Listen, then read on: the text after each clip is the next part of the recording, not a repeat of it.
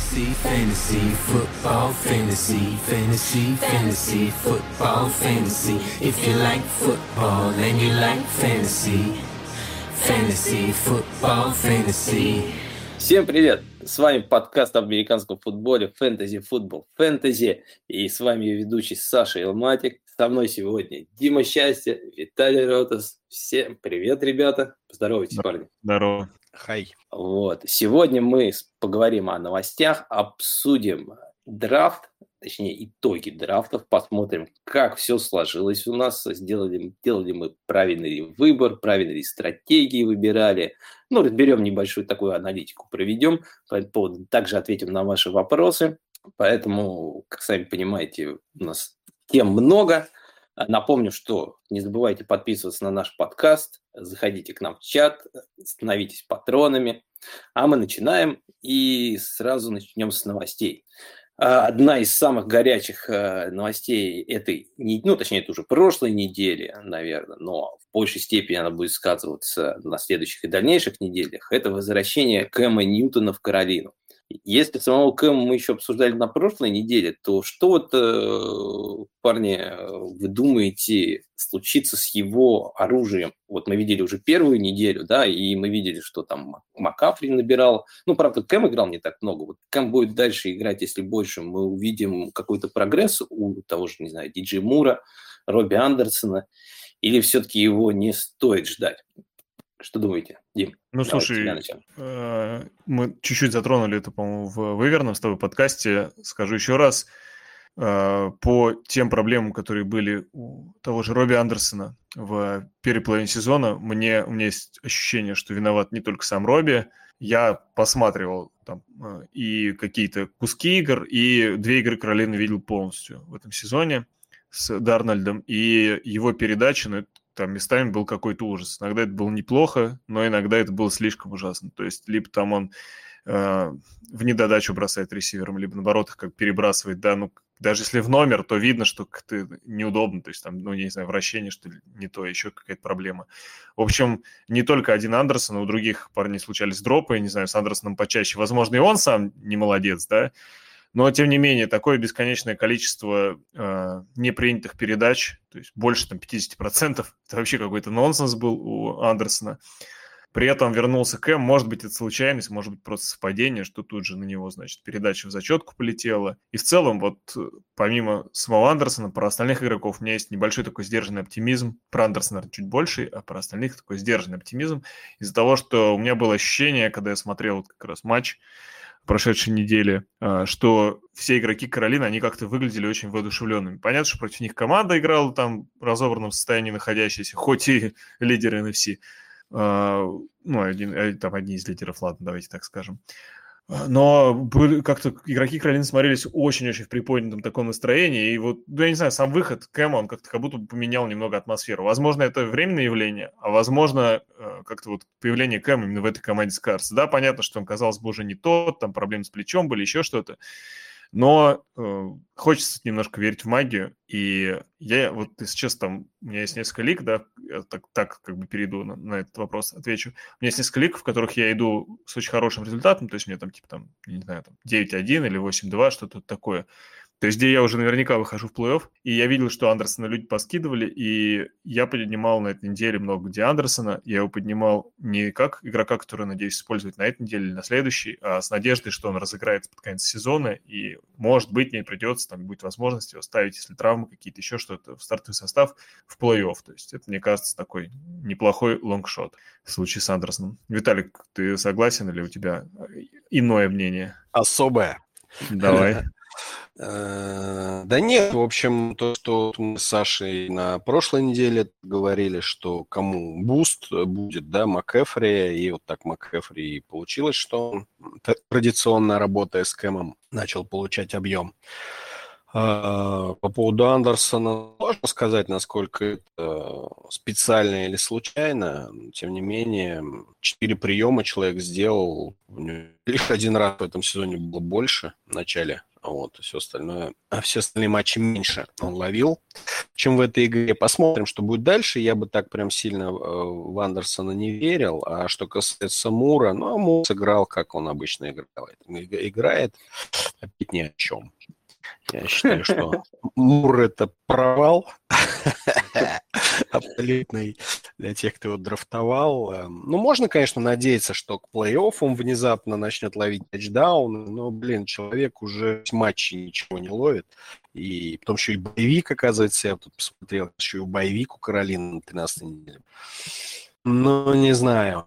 На Кэм, насчет Кэма, конечно, всегда, наверное, ну, с такой приходит ты на бодрых щах, а потом эти щи становятся кислыми. И тут, как Сэм Дарнольд пришел из Джетс, все долго рассказывали в твиттерах, что Джетс виноваты, у них не та система, не тренеры, не те ресиверы, ну и все не то, а вот если бы, тогда бы показал. И вот он типа три матча показывал, все начали говорить, ну вот, мы же говорили, а значит, с четвертой недели вернулся тот самый Дарнольд. Поэтому, я думаю, скорее всего, и с ним будет такая же история.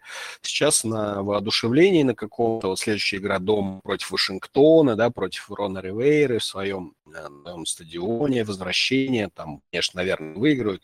Потом Майами, потом боевик. И, думаю, вот как раз с четырнадцатой недели Кэм вернется на круги своя и ничем не порадует лично сам, если кто-то его решит ставить в старт, как вот бэка. Ну и, соответственно, это повлияет сильно на ресиверов. Ну, останусь при своем мнении, только МакАфри продолжит с ним тридцать очков лупить каждую игру.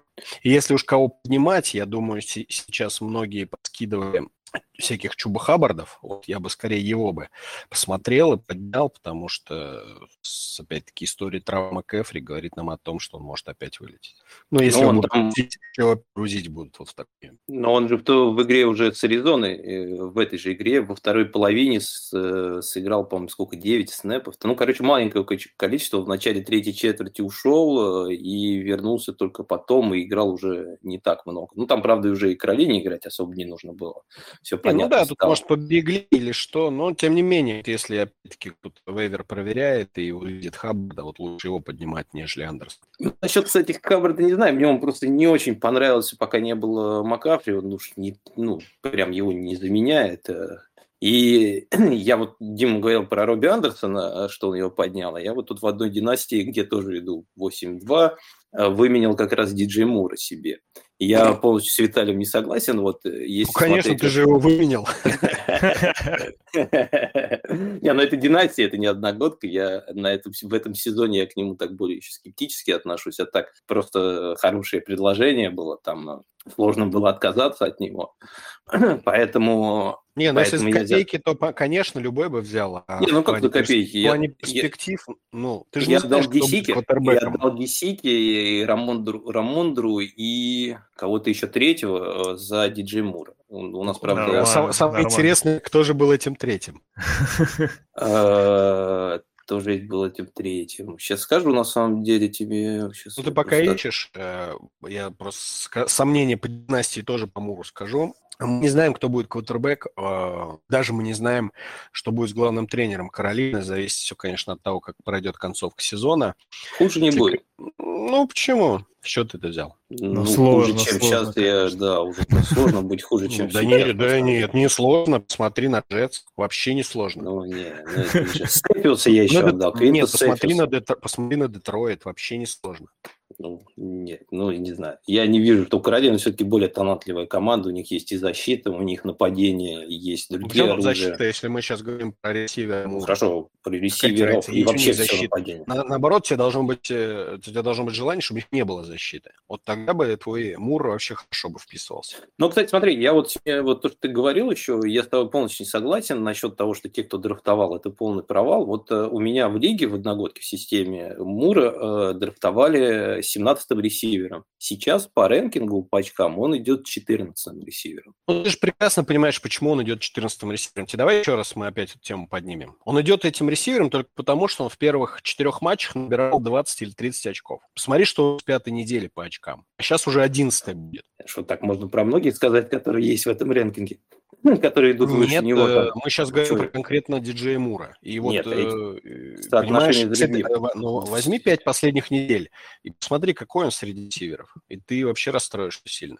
Хорошо, над ним есть там Дикий Мэткалф, который идет тоже выше, и которого брали еще выше, как бы, чем Ди Джей Мур. Ну, ты знаешь прекрасно, в чем там была причина. Ну, какая разница? Я знаю, не ну, знаю, большая. Как бы, я по факту говорю, что я знаю причину, почему, как бы, и э, Ди Джей Мур не добирает очки. Так он их и не добирать, если он уже полсезона их не добирает. С чего он их начнет добирать-то, я никак не могу понять. Смена квотера. Сме...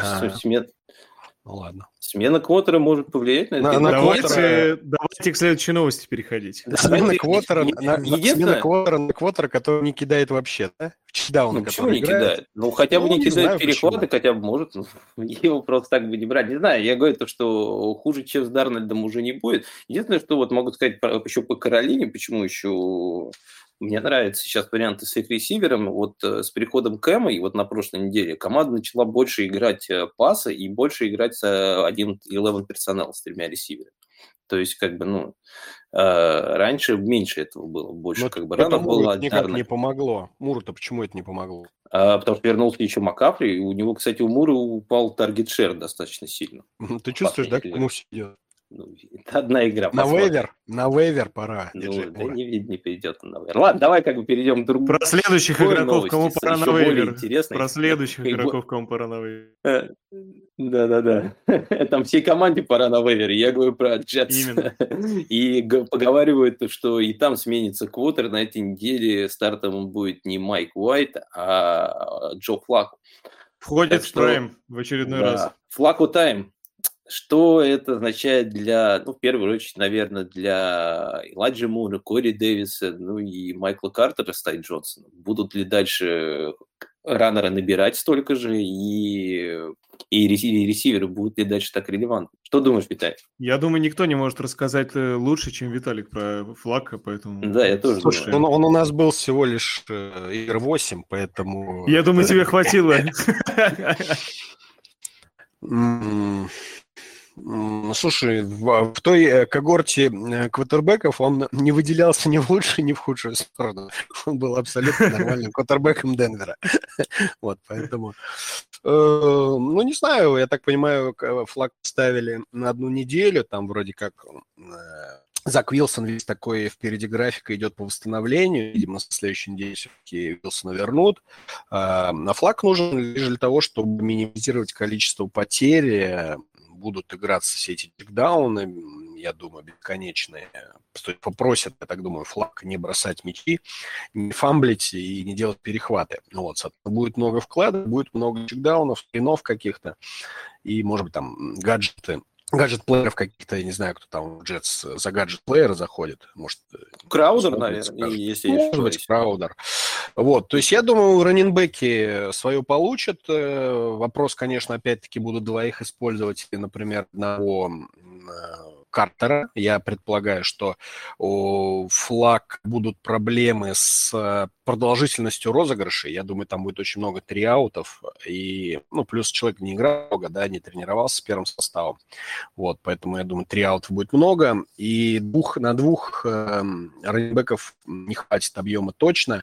Кто-то из ресиверов, наверное, выстрелит. Кто-то из ресиверов там наберет, может быть, пятнадцать очков. Ну, за счет всех остальных ресиверов. Но кто, мы не можем это угадать, и, и там Элайджа Мур это будет.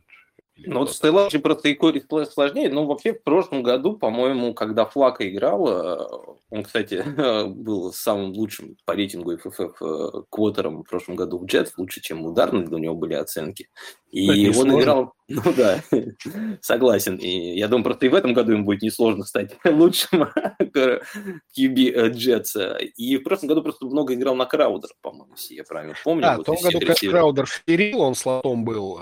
Не знаю, сейчас Краудер, наверное, слотом остался. Может быть, Краудер опять вернется на круги своя. Но просто в том году не было франчайза, да, все уже понимали, что Дарнольд списанный товар. А в данном случае нет, здесь как раз-таки он даже бридж квотербэк, это чисто как Медведев, да, подержать.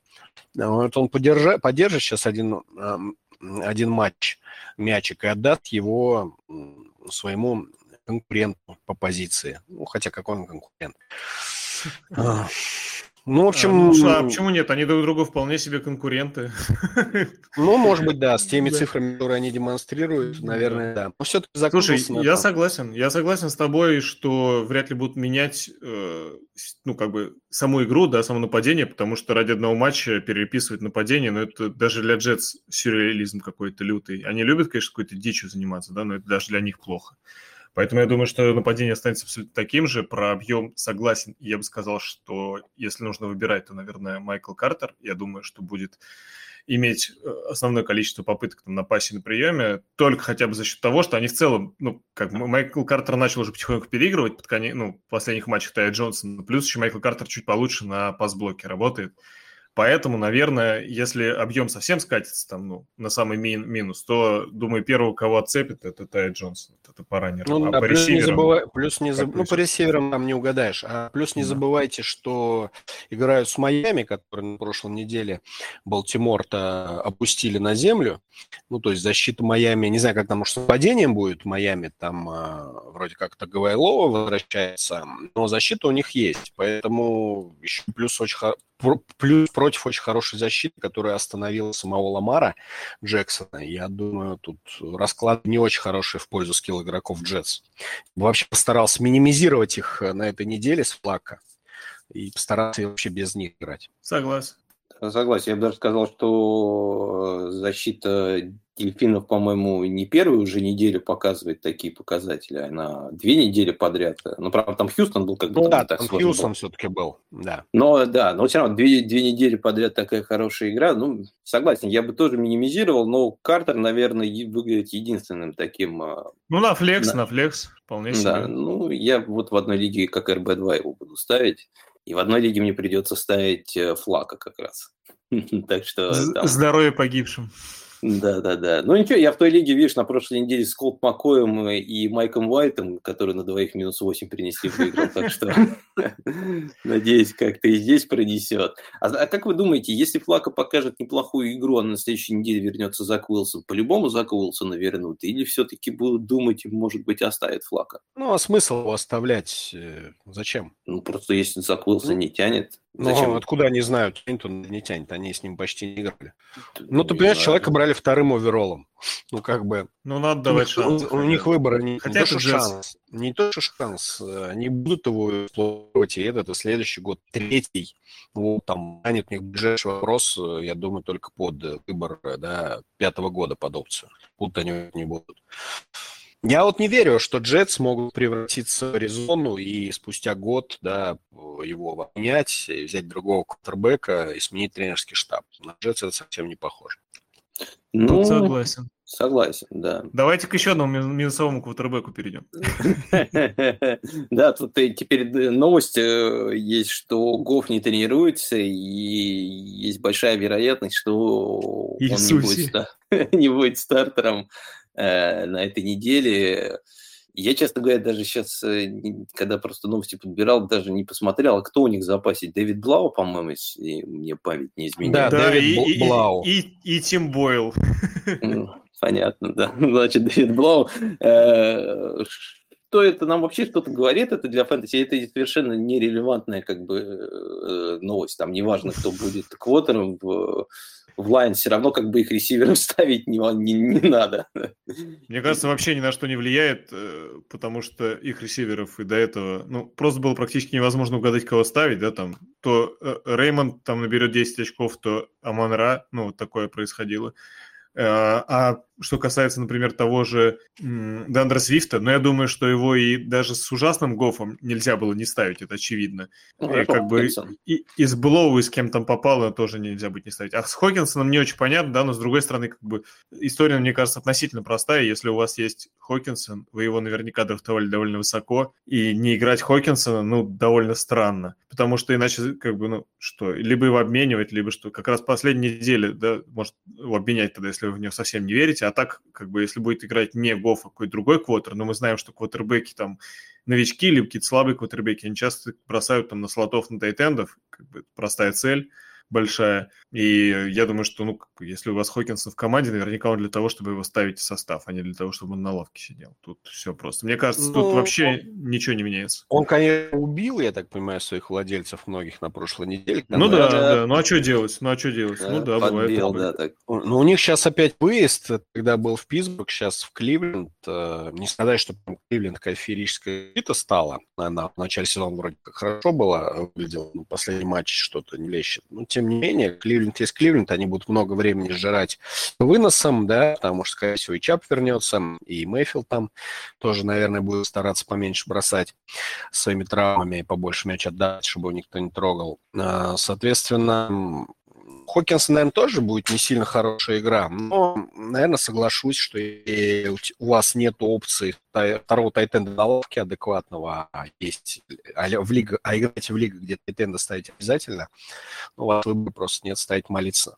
на Хокинсона. А так, да, единственный адекватный игрок – это Дандерс Свифт в Детройте, который пятый сейчас идет среди всех раннеров. Вот, надо вот его, единственного человека из Детройта, ставить. Согласен, да. Мне вот на прошлой неделе вообще в команде команда подубила, подубилась за счет двух тайтендов. Это Хокинсон и Гисики. У меня были оба в старте. Две баранки.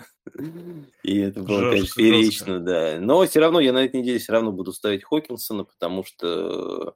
Ну, все равно, как вы правильно говорите, лучшей кандидатуры на позицию тайтенда все равно особо нету, и разницы в том, что там будет Гоф или Блау, я думаю, особо нету и не должно быть. Так, давайте перейдем от квотеров к раннерам, и у нас на этой неделе в одном из самых наших любимых бэкфилдов в Сан-Франциско, у одного из наших самых любимых тренеров Кайла Шенахана, может быть, не, может не сыграть Элайджи Мичел, который получил травму ребра, и не факт, что он сможет восстановиться к этой неделе. Погоди, не ребра, а... не ребра, он, он палец сломал. Не палец ребра, сломал. Палец? А, да, сори, да, значит, палец сломал, да. И что вы думаете? А ребро. Ребро, да, чье-то большое. Что нам ждать от этого бэкфилда, если Мичела, Мичела не будет? Ну, по крайней мере, Кайл Шенахан уже заявил, что Трейс Эрман, он остается третьим раннинбэком в деф-чарте после Митчелла и Уилсона. Вот, поэтому если Митчелл не играет, Джефф Уилсон будет эр би один, Сэрман, скорее всего, на подхвате, потому что тот же Джамайк Хасти не тренируется, тоже он десятую неделю пропустил и сейчас не работает. Вот, и здесь достаточно просто в данном случае.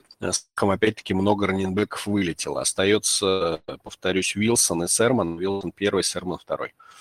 И это еще при том, что если все-таки э, действительно он играть не будет. Хотя, конечно, звучит все это странно, типа он там в понедельник сломал палец, ему сделали операцию, и говорят врачи, что он, он там очень х- хорошо себя чувствует, и вероятность есть сыграть в эти выходные. Для меня, конечно, звучит страшно. Чуваку только что, только что палец сломал и сделали операцию. Как ему быть, там, мяч держать или стифармы ставить, я уж не знаю. Ну, замотают, забинтуют. Чего он этот без пальца, э, как его звали? Ему мяч держать не надо. Ему мяч держать не надо. Выбивать надо все-таки чем-то. Ну да, тут как бы мяч держать. Ну да ладно. В общем, если он будет, с другой стороны... Раз пишут, что может сыграть, наверняка какая-то вероятность есть. Поэтому даже, может быть, и... Я думаю, соперник... так... соперников пытаются запутать, конечно, со сломанным пальцем Митчелл. Ну, нинбэк не будет точно играть. Это, говорю, можно по срашеру колотушку намотать. В общем-то, все равно. А когда да даже лучше дер... держать мяч... Нет, с другой стороны, Вилсон... я думаю, знаете, Вилсона, наверное, нет уже, ну, нигде его не, под, не поднимешь в любом случае, так что как... Ну, с ним подкаст. Ну да, не, я имею в виду, здесь э, у некоторых как раз вопрос людей, которые его подняли. И, ну, это просто и... следить за новостями, наверняка да, это я... будет. Если Мич... Митчелла не будет, то Уилсон... Конечно. Может на этой неделе показать, по сути, вот то, что мы видели от Рамондра Стивенсона на прошлой неделе. Ну да, когда... играет с ягуарами. Да, да. да Уилсон может быть достаточно интересной опцией на этой неделе, но только если Митчелла не будет. Потому что, я думаю, если Митчелл будет, то, конечно, ценность Уилсона, она делится надвое. Вот. Так, давайте к другому еще бэкфилду стрёмному перейдем. Переедем в Филадельфию. Там возвращается Майл Сэндерс и в компанию к Бостону Скотту и Джордану Ховарду.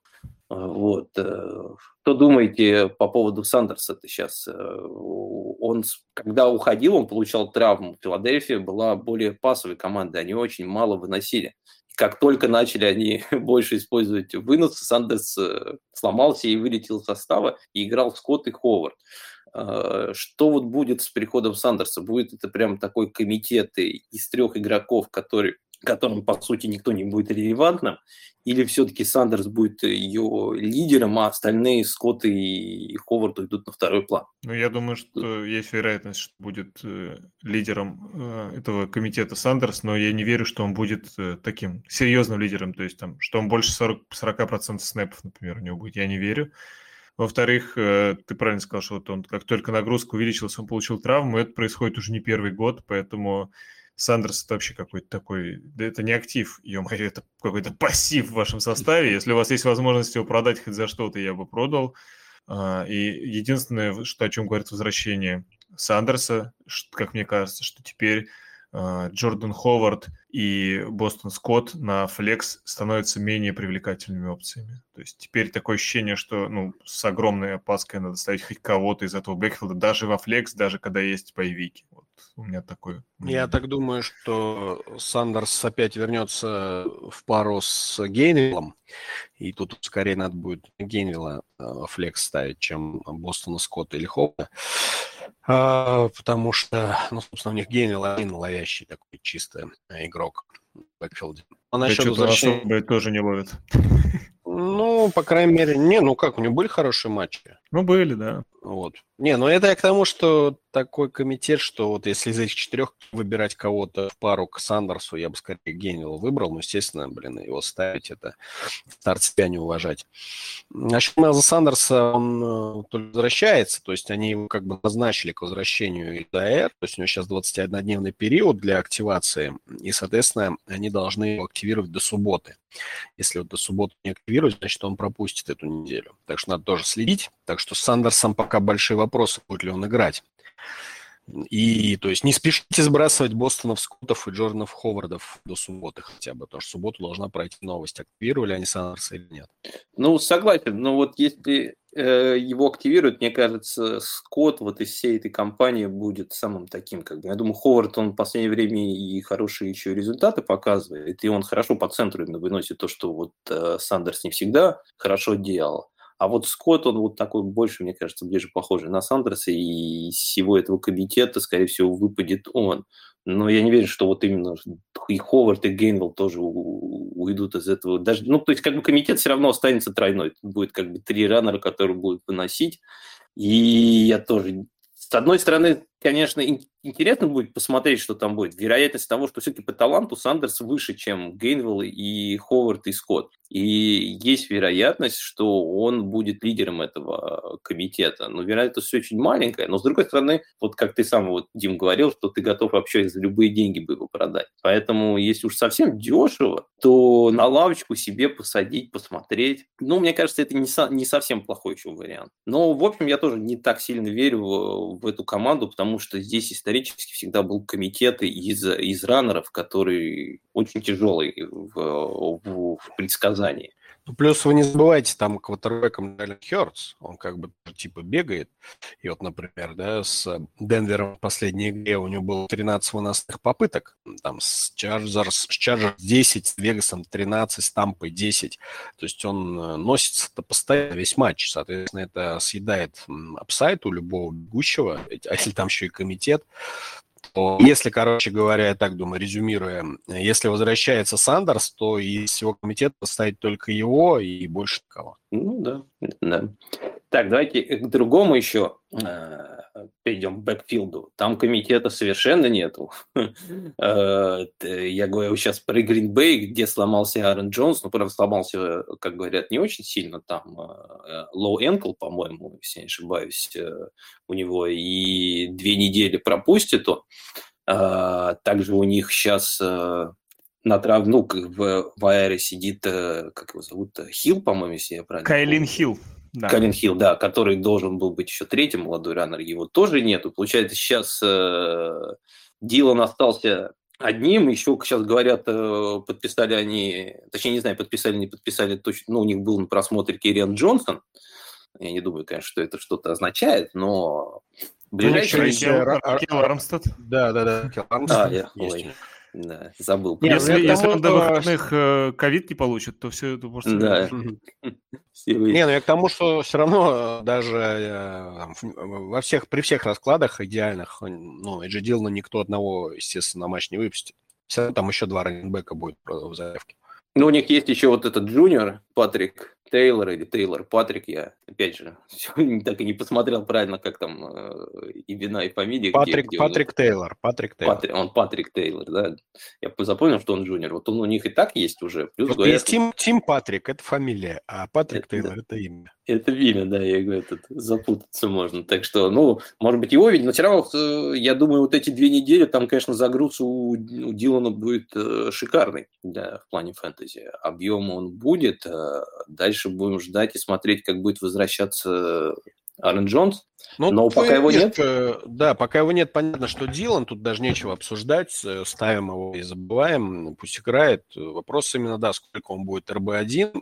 И второй вопрос, насколько его он потеснит Джонса, после того, как Джонс вернется. Особенно если Дилан э, удачно очень сыграет, потому что непонятно, ну, игру сейчас с Миннесотой, может быть, Крэмс, Джонс вернется уже, а может, не вернется, потому что на тринадцатый боевик, может быть, Джонс поддержит до, до боевика, и уже на четырнадцатый вернут к Чикаго.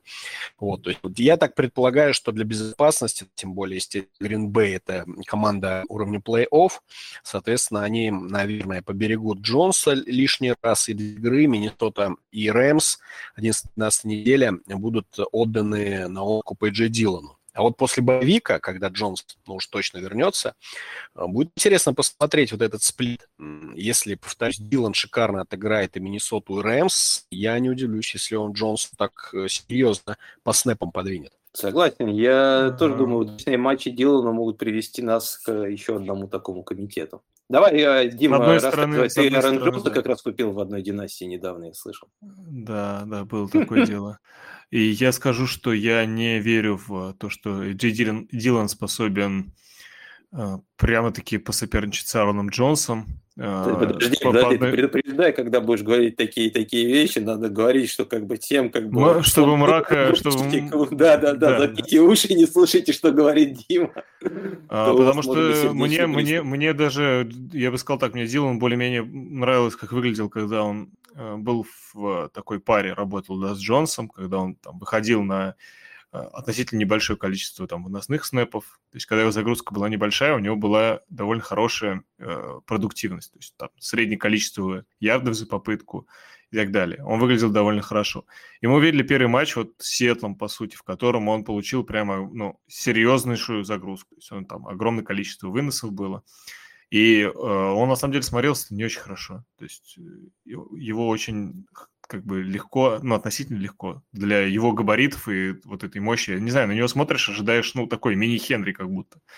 По сути... Ну, так он, ну, так он я тебе прав, Дим, так он на двадцать пять килограмм тяжелее Джонса. То есть, понятно, что это такая да, махина, да, да. махина да, на да, голлайн, махина на короткие ярды и бежать по прямому. Да, да, понятно, но такие же мощные большие игроки могут как бы набирать и больше количество ярд за попытки. Он, опять же, набирал именно работая в паре, то есть, когда у него загрузка меньше, он набирал больше количества ярдов за попытку и в целом смотрелся как-то посвежее. У меня есть ощущение, что на как бы, большое количество, большой объем его просто самого не хватает. И надо сказать, что у него хорошие очки за прошедшую игру с Сиэтлом, да, но там нужно понимать, что там было два тачдауна, и там было э, два довольно флюковых, ну, точнее, не, не два флюковых, а большое количество ярдов на двух пасовых, ну, приемах пасов, короче. Вот, то есть э, такое же, чтобы повторилось еще раз, это вероятность очень маленькая. То есть тут как бы два варианта, чтобы Дилан был хорош. Это либо э, он ну, просто заиграет получше, да, может быть, матч с Сиэтлом у Грин-Бэя, это было просто, ну, как бы, кто видел этот матч, понимает, там, о чем речь. То есть смотреть было очень тяжело, это вообще просто... Э, утром после первого января про, ну, проще, чем смотреть этот матч. Вот, и э, если это как бы как-то изменится, просто был плохой день в истории человеческой жизни, да, вот этот матч, возможно, и дальше будет как-то все иначе. Это первый вариант. А второй вариант, что все-таки, когда вернется э, Аарон Джонс, и они с Диланом будут именно делить снэпы, вот то, о чем вы только что как раз говорили, что, может быть, тогда он будет довольно-таки продуктивен и будет, допустим, там, там, свои там, десять плюс очков, ну, десять-двенадцать очков набирать, то есть его можно будет ставить на флекс. Такое я как бы допускаю. Но что вот будут вот эти вот двадцать там плюс, типа там двадцать пять очков и подобное, я, честно говоря, совершенно не верю в Дилана. И как раз это вот связано с его низкой продуктивностью на больших объемах и ну, на его на таком еще, типаже. Я бы еще добавил, что, по крайней мере, пока, да, Дилан, он не апсайден в, в пи пи ар, то есть у него, да, ты правильно сказал, два приема на шестьдесят два ярда, но в целом у него там обычно два приема на два ярда, там два приема на восемь ярдов, один прием на пять ярдов, вот такие цифры. То есть его практически на пасе не задействуют. Соответственно, тут апсайда у нас нет. Ну, соответственно, Джонс это как раз наоборот очень хорошо задействует. Вот я смотрю статистику Джонса с Аризоной, одиннадцать таргетов получил. Джон, представляешь, Эрнинбек одиннадцать таргетов получил.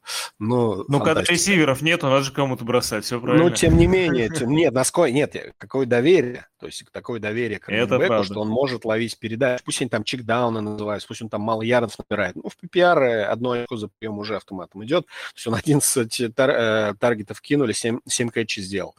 Вот, поэтому у Джонса тут сайт есть. Естественно, Дилан его полностью там не отодвинет. Э, и вот я просто смотрю, опять-таки, статистику для себя. Э, в среднем у них было соотношение по снэпам э, в нападении, ну, где-то там семьдесят тридцать, шестьдесят пять тридцать пять.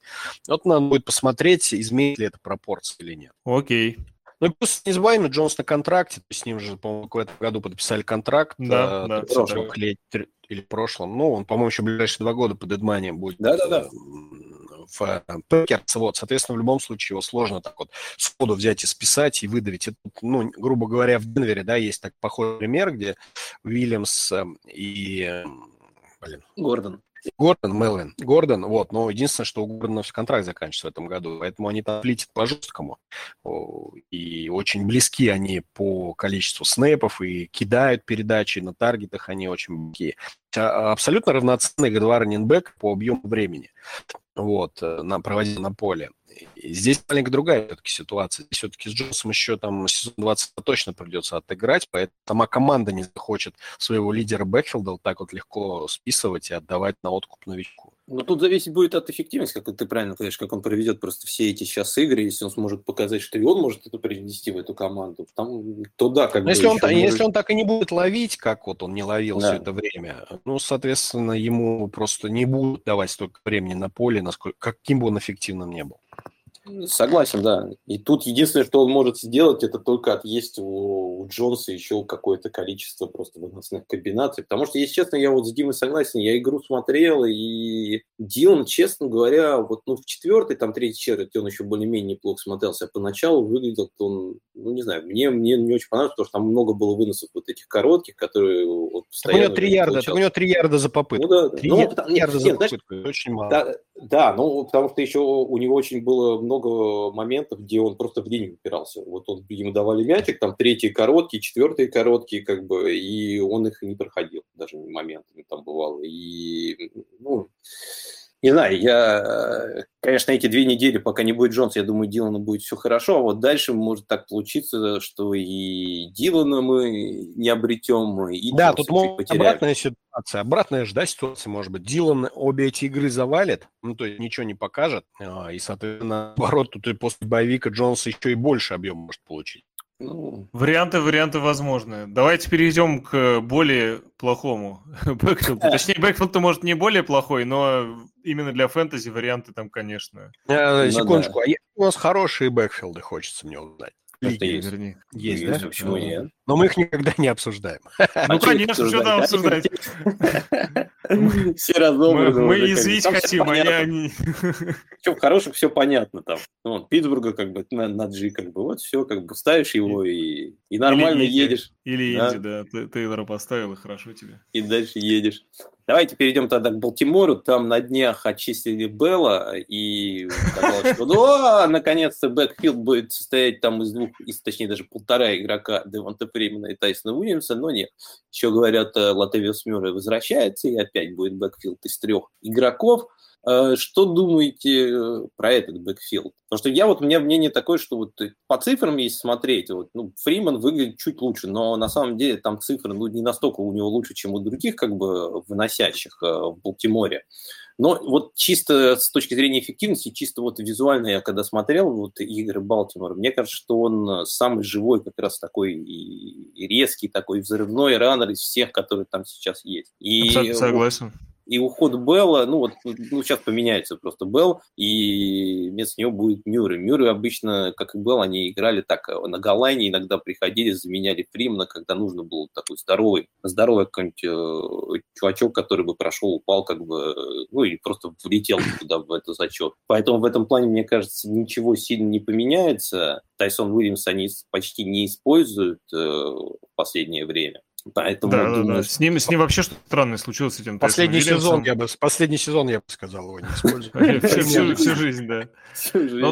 Ну, то есть, удивительно, да, он вначале там давали ему большой загруз, он даже что-то набирал, и потом в какой-то момент в середине игры его посадили, и больше его никто не видел. Ну, то есть, он там выходил на пару снэпов, но это прям очень что-то странное. А я абсолютно согласен по тому, что Фриман выглядит внешне более классно. В целом циферки какие-то есть. Но, опять же, это как бы флекс, мне кажется, максимум. Дреды крутые, он внешне вот настолько... Согласен, согласен. Ну, а, блин, а как еще выбирать на флекс игроков? Конечно же, надо...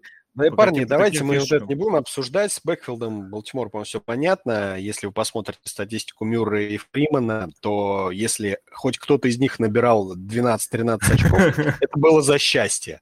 А обычно они не набирали и десять, поэтому я не понимаю, о чем тут обсуждаем. Справедливо, давайте, давайте едем, едем дальше, да. Да, тогда-то скажи нам... Что делать людям с Деликом Хенри сейчас? Я смотрел, по мнению Слипера, точнее, по мнению Слипера, по статистике Слипера, он до сих пор э, в ростере у девяносто процентов э, людей. Э, в некоторых лигах я видел на этой неделе, что, ну, те, кто его, ну, не те, кто его сбросили, а кто-то, кто его сбросил, и кто-то сейчас начал его обратно поднимать обратно. Хотя, как я понимаю, ну, прям каких-то интересных новостей я, честно говоря, не слышал и не видел нигде э, про то, что он должен точно вернуться, и на фэнтези плей-офф он будет готов.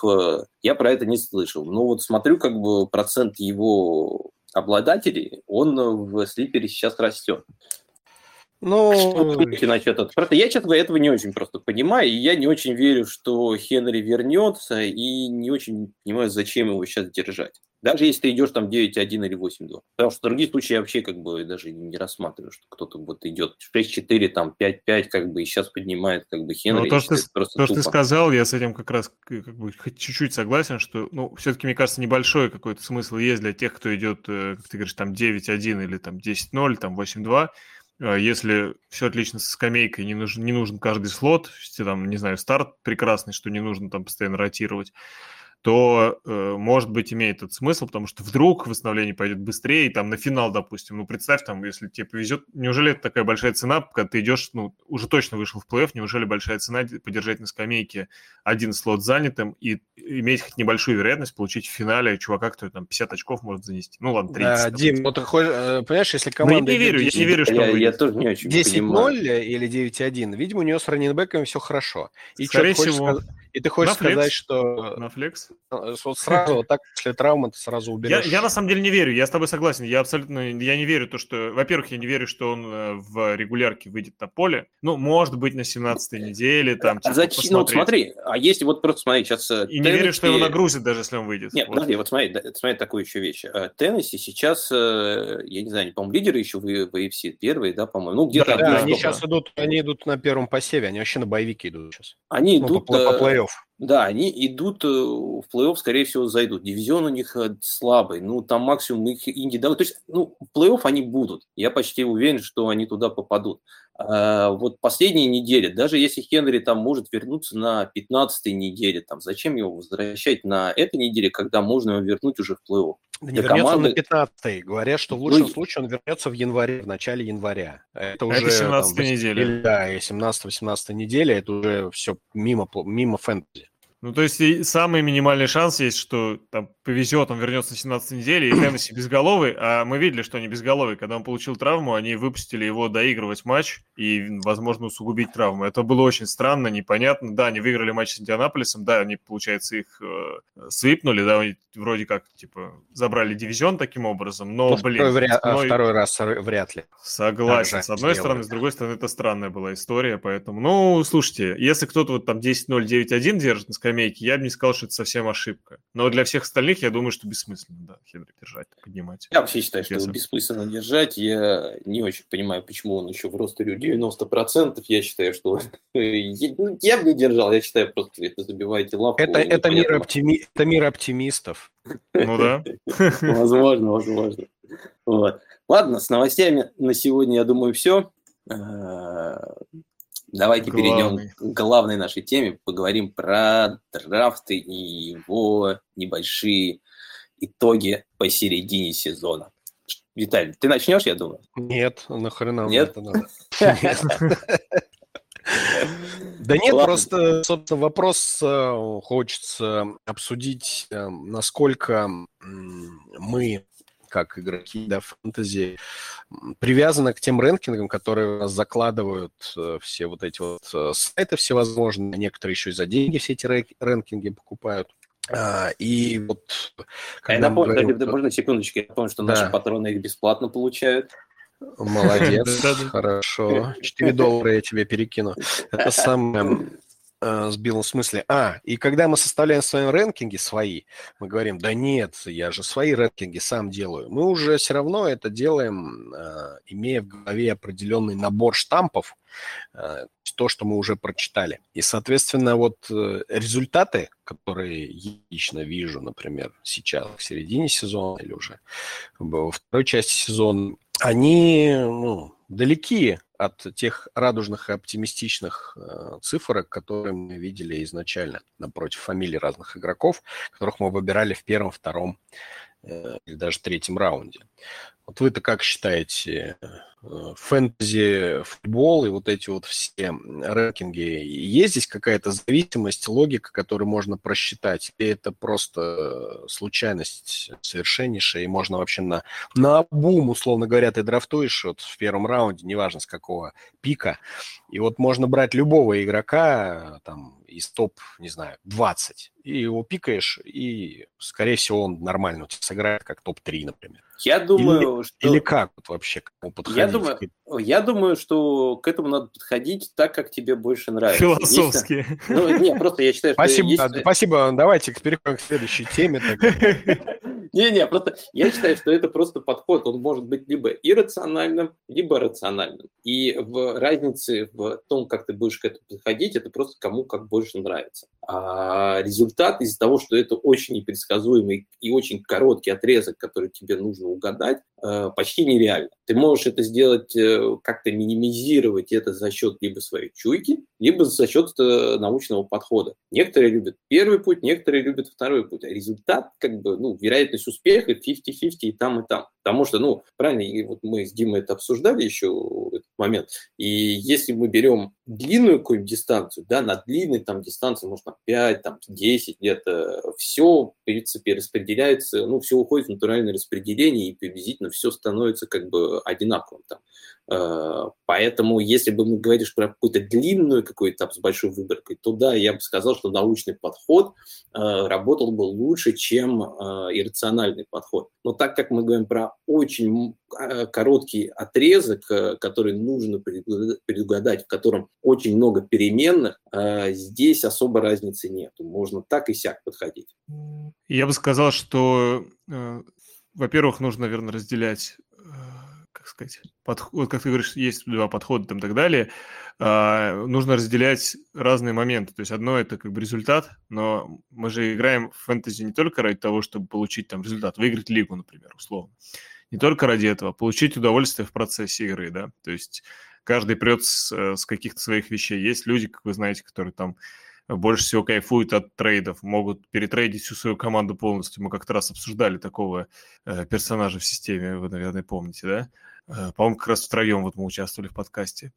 Uh-huh. Uh, есть, люди, которые, есть люди, которые любят uh, покопаться на эф эй. Там тайтендов меняют как перчатки по десять человек до одной игры успевают изменить. Там постоянно какие-то там кикеры сбрасывают, поднимают вот это все. Кто-то любит uh, чуть больше в драфту пороться, да, есть люди, любители. Причем это большое количество людей, я знаю, которые очень сильно любят uh, экселевские таблички порисовать, почертить. Не только всем известный Эльдар. А, честно который, говоря, который сам... явно на этом драфте ничего не рисовал и не чертил. Да, да, да. В этот раз он решил подойти при помощи, по-моему, иррационального подхода действовал, и что-то пошло не так. Но могло и, могло и зайти, как бы, все, да. А, я, честно говоря, тоже иногда, ну, то есть, наверное, у меня зависит все-таки еще от свободного времени, но как бы, я такой человек, люблю, вот как Саша это называет, рациональный подход. Люблю попытаться, даже в тех случаях я, в принципе, согласен, что на короткой дистанции э, именно такой подход с точки зрения теории вероятности это не совсем честно и справедливо, да, то есть там на самом деле точность оценки будет очень низкая. Но, тем не менее, мне хочется верить, что э, когда я что-то делаю сам и как будто бы что-то контролирую, э, мне это нравится просто больше, чем просто там типа отдаться течению, да, стихии, да, там типа и будь что будет. Ну, просто тогда получается, что в этом непонятно...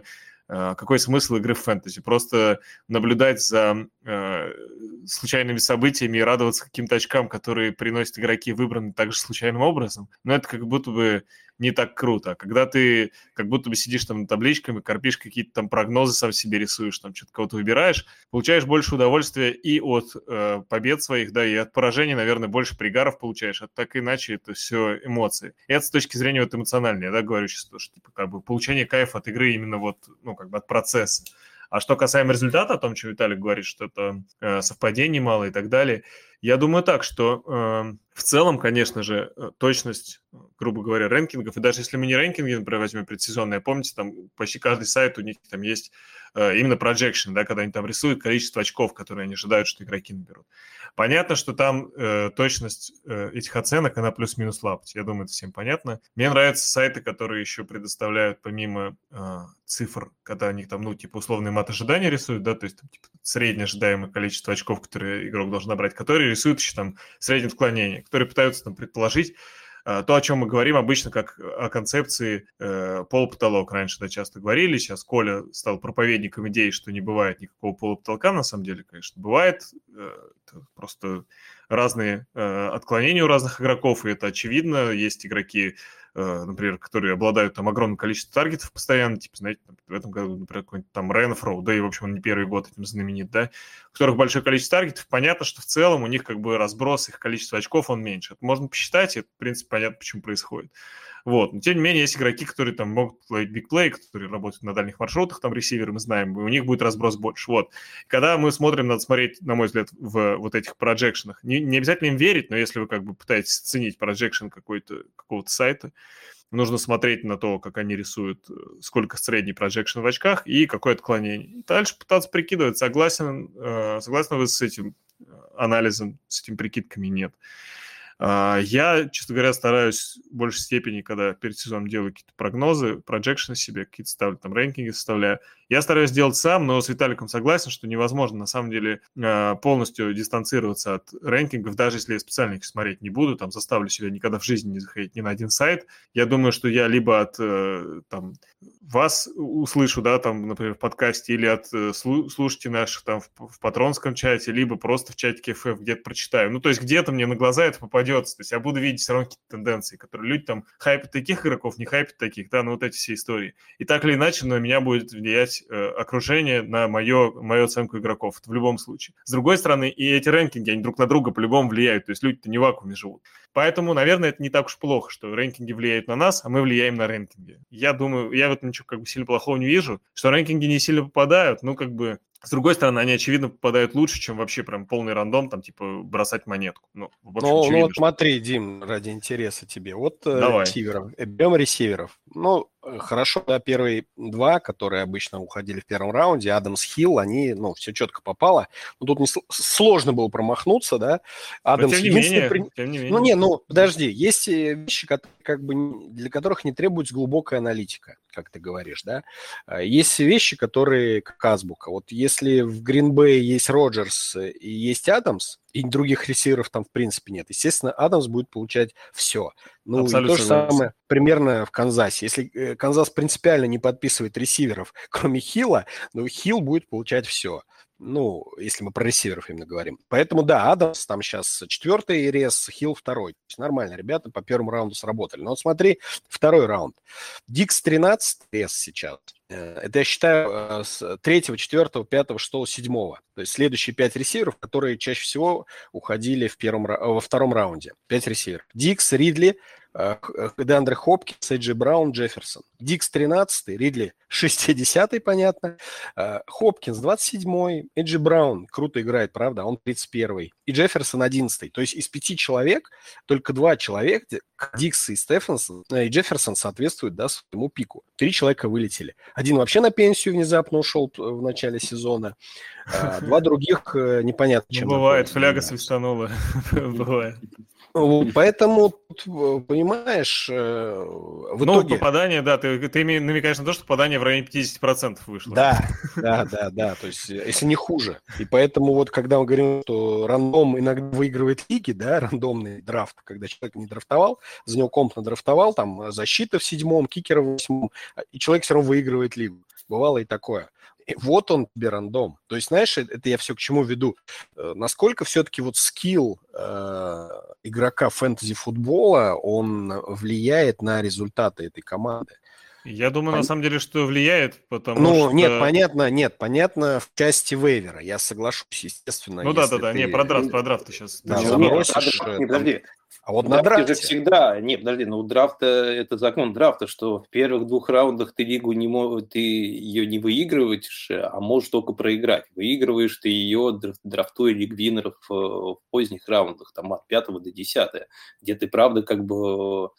набираешь игроков, которые выстреливают выше, чем те, которые э, находятся в начале драфта. Это, в принципе, с другой стороны, справедливо, что тебе может драфта. повезти. С другой стороны, справедливо, что тебе в этих раундах может повезти, что ты не на скилле их выбрал, а какой-нибудь Диба Сэмюэль, ну просто он до тебя доехал, ты такой, а хрен с ним, возьму этого травмата. Ну, да, типа, каждый год одно и то же. Паттерсон, да, который кто-нибудь в пятнадцатом раунде Паттерсона взял. Я ну, думаю, его не брали вообще. Не, ну, думаю, просто вообще. На глаза попался в пятнадцатом раунде, без разницы, кого скидывать, пикнул и успокоился.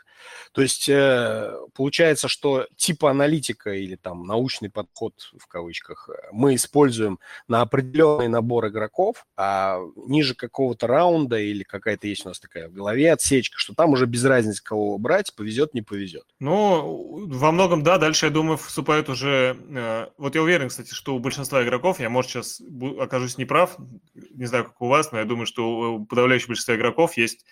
там, не знаю, до двенадцатого, до тринадцатого раунда какие-то там примерно расписаны, ну, или до какого-то там, условно, типа а-ля низкого раунда расписано, кого он берет, то есть сначала там, это понятно, все топы, они более-менее у всех отранжированы плюс-минус одинаковые, то, о чем ты, Виталий, говорил, что, типа, там, рэнкинги у всех схожи и так далее, все драфтуют по одной методичке. А дальше вот эта вот середина, про которую Саша говорит, где выигрываются лиги, там действительно начинаются довольно заметные расхождения, и, наверное, это момент, где мы как будто бы проявляем свой скилл, ну, по крайней мере, у нас там отличаются игроки, которых мы хотим брать. А мне кажется, что в... и там это как бы работает какой-то анализ, то есть мы пытаемся прикинуть, ага, вот там такой-то игрок поменял, там, не знаю, ресивер поменял э, команду, обычно для ресиверов смена нападения на первый сезон это не очень хорошо, не буду его брать, да, ну какие-то вот такие взаим... ну, умозаключения там происходят. Ну да, а, фамилию на... Поттербека смотришь, да, здесь вот Махон, да, да. Давай-ка я возьму Робинсона какого-нибудь. Да-да-да, ну не, конечно, не Робинсон, а на нижних раундах, я думаю, что это просто уже чисто вкусовщина идет, то есть ты просто берешь игрока, от которого кайфуешь, и неважно причина, следствие и так далее. Есть такой брать. Сайт очень интересный, Number Fire, и там есть хороший, на самом деле, очень эксперт Джей Джей Закарисон, он проводит статистику, собирает каждый год по тому, где обычно можно найти и как можно драфтовать лигвинеров в поздних раундах. И вот у него по статистике получается просто, что после десятого раунда хитрейт вот на этих лигвинеров, он резко очень сильно падает. Он обычно где-то вот идет до десятого раунда. И есть определенные тенденции, какие игроки чаще всего добивается успеха, то более вероятно, что добивается успеха в средних раундах. Там есть определенная закономерность. Мы в одном из подкастов у нас перед сезоном это, это как раз разбирали. И как раз, по-моему, мы с Мишей об этом говорили. И вот определенная модель, вот его там как раз говорил, что про того же Майкла Пит, Питмана в этом году, что он, по идее, должен выстрелить. И сейчас Майкл Питман идет восьмым среди всех ресиверов, например, а уходил он в одиннадцатом-десятом раунде где-то.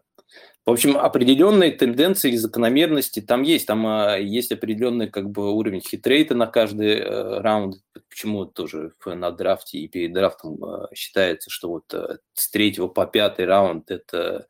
эр бэ, dead zone, мертвая зона для раннинбэков, то, что в ней уходят раннинбэки в основном, которые чаще всего э, переоценены и не соответствуют, ну, не переигрывают свое а дэ пэ в итоге. Ну, да, кстати, не считая, не считая Свифта, так и произошло. Все практически, кто был третий, пятый раунд, это все оказались... Ну вот, смотрите, третий раунд, Свифт пятый сейчас идет, дальше.